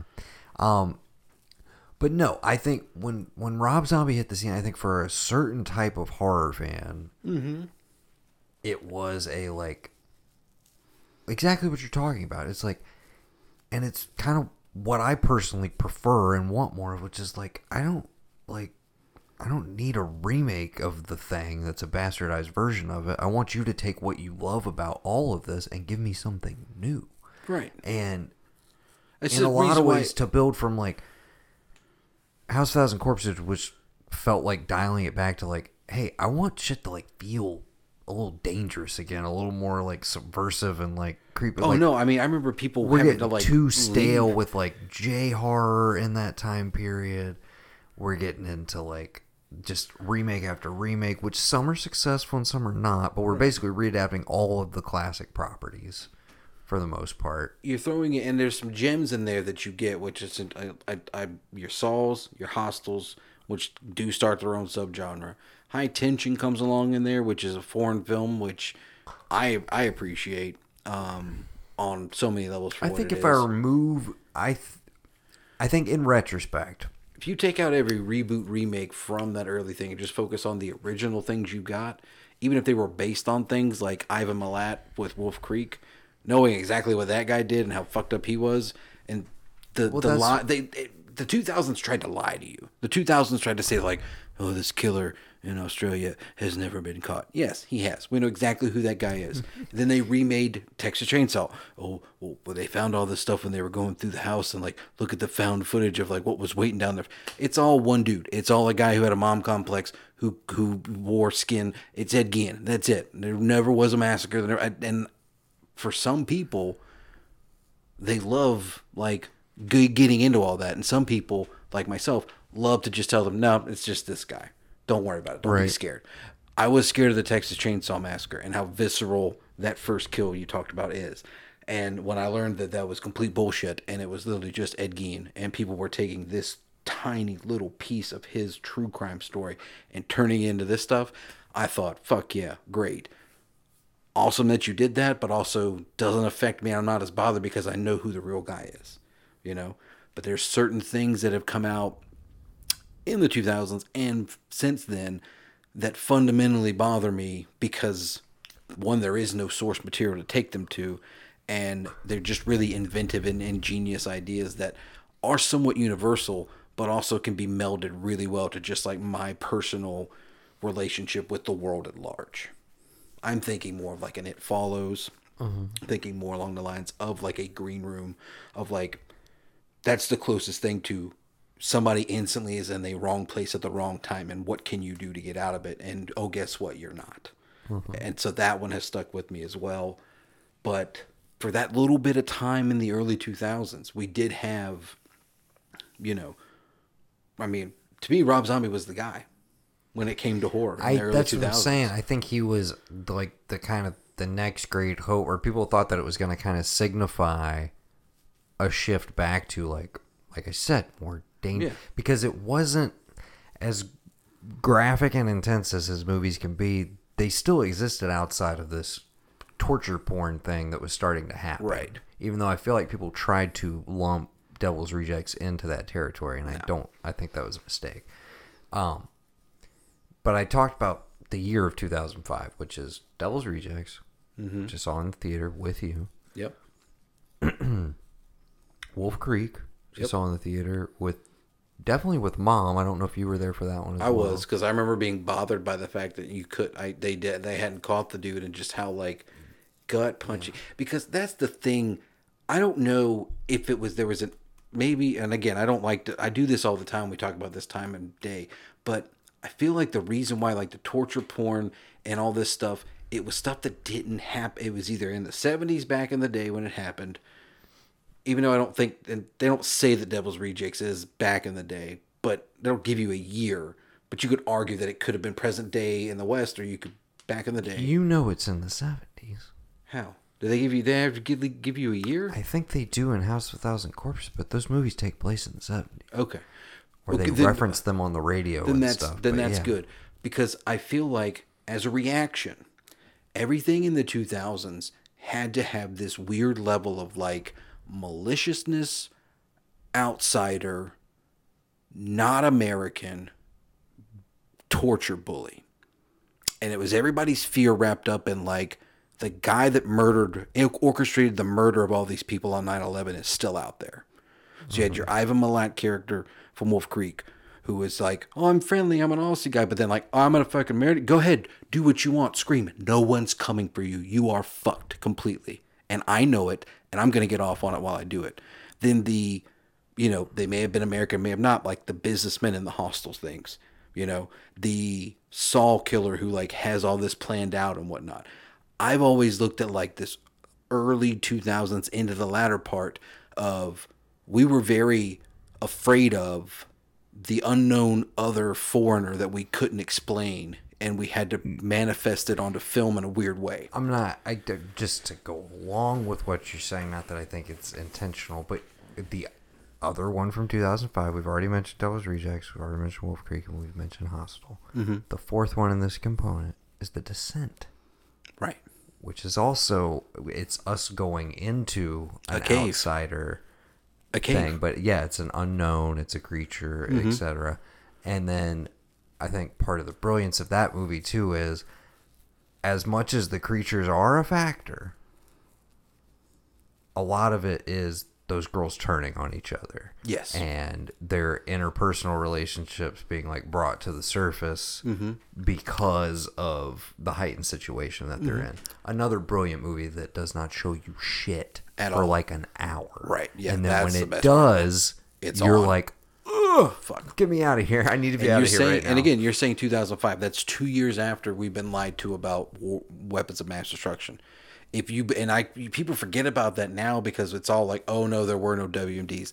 Making a movie in that particular time frame, you've been told by the people that, again, 70s and 80s cynicism about the government, whatever it is, you've been told by the people who were in power that we then reelected a few years later to stay the course that the guys that want to hurt us might have mass weapons of mass weapons of mass destruction. We're back in the 80s again. We don't know if we're going to make it to the end of the decade because what if they do? What if they come get us?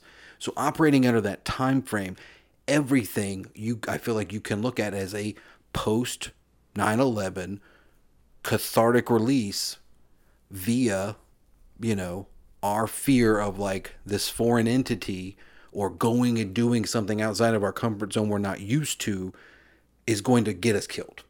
Going into a cave okay? That's us going into the caves of afghanistan and it's getting our young men and women killed because that's what we're that's what the government's doing okay? The people who are attacking us in these these movies we may not know them and even if we do you know because we've met them we there's no real general reason why they would like to do it other than they want to do it was there some big thing? I mean, it's not like Bin Laden had his, his finger on the stock market and was going to make his family even richer.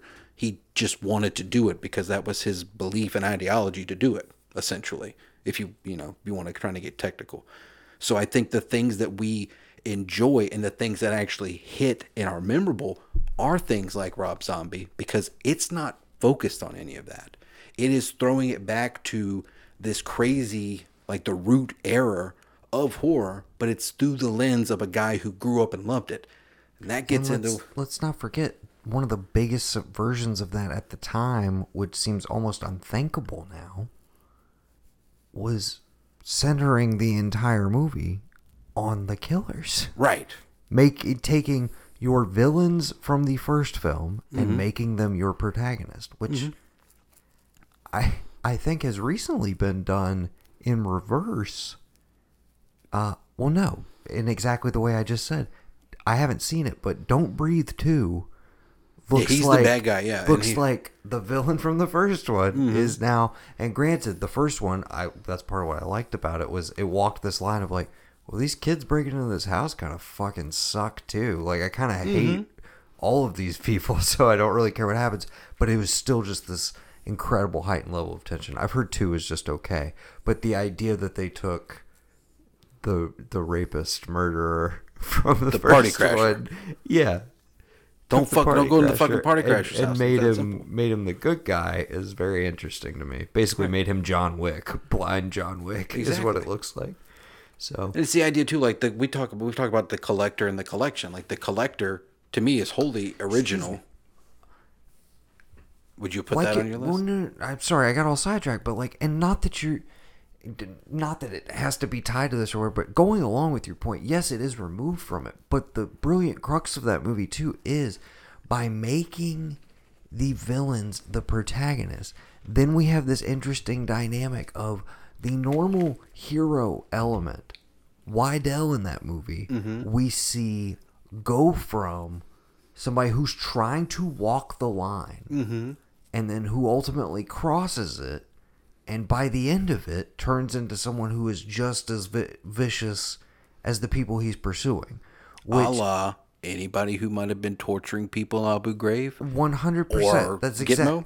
exactly and i'm like whether that was a calculated thing on his part or even something that was in his brain i don't know but in mirroring something that like hey we haven't seen this in the horror genre that much It is No, you- yeah, an interesting echo rarely. of like yeah you you know the tortured literally tortured by the death of his brother and like needing to mm-hmm. avenge him becomes the torturer and like when do you cross it we you know when that's what I love about the end of that movie is the lines have been so utterly blurred that you're now rooting for Right. the good guy to get killed because you don't want him to kill the murderers who you've grown attached to.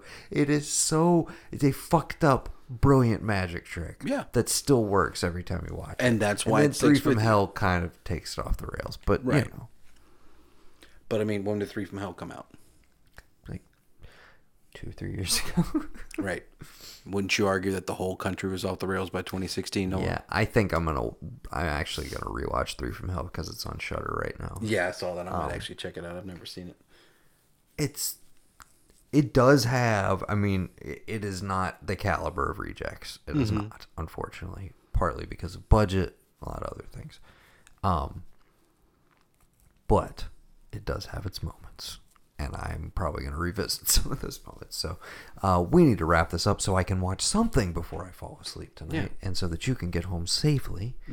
Uh, but yeah, this was a nice, lengthy Yeah. October chat. We will definitely be back. We're going to hit you with an eight more days to Halloween brought to you by Silver Shamrock Mask Company. Uh, if you need to, get your Silver Shamrock mask. We have they have three of them out this year. There's a light, there's a really lively pumpkin, as a, a classic skeleton, and a really ghoulish green witch. So you should make sure you get your Silver Shamrock mask. Make sure you get them before Halloween. And you got to make sure Halloween's on a uh, Saturday this week, this year, right? Sunday this year, right? Make sure 9 p.m. Sunday, you and the kids gather around the TV. There's gonna be a special presentation by Silver Shamrock. Um, Anchor Bay uh, is putting it on. It's gonna be on all major, all the three big networks, your NBCs, your ABCs, all that. To make sure you get your Silver Shamrock mask. Make sure you watch them Sunday, 9 p.m. It's gonna be there. Right now, we got a few more days till Halloween, but we're gonna be bringing you guys some stuff you know, counting them down. Eight more days to Halloween. Halloween. I remember Halloween. It's it's amazing, man. You know, uh, Dead Cat. Uh, what was it? Um, Brown Leaf Vertigo. Uh, what all this difference of dead cats hanging from poles. I remember Halloween. I'm just you going, were dude. going really strong, and then you're starting to run out. Started of uh. So ants in my eyes, Johnson. I got ants in my time. eyes. I got a p- terrible condition. I feel no pain, but I got I got ants in my eyes. I just I'm ants in my eyes, Johnson.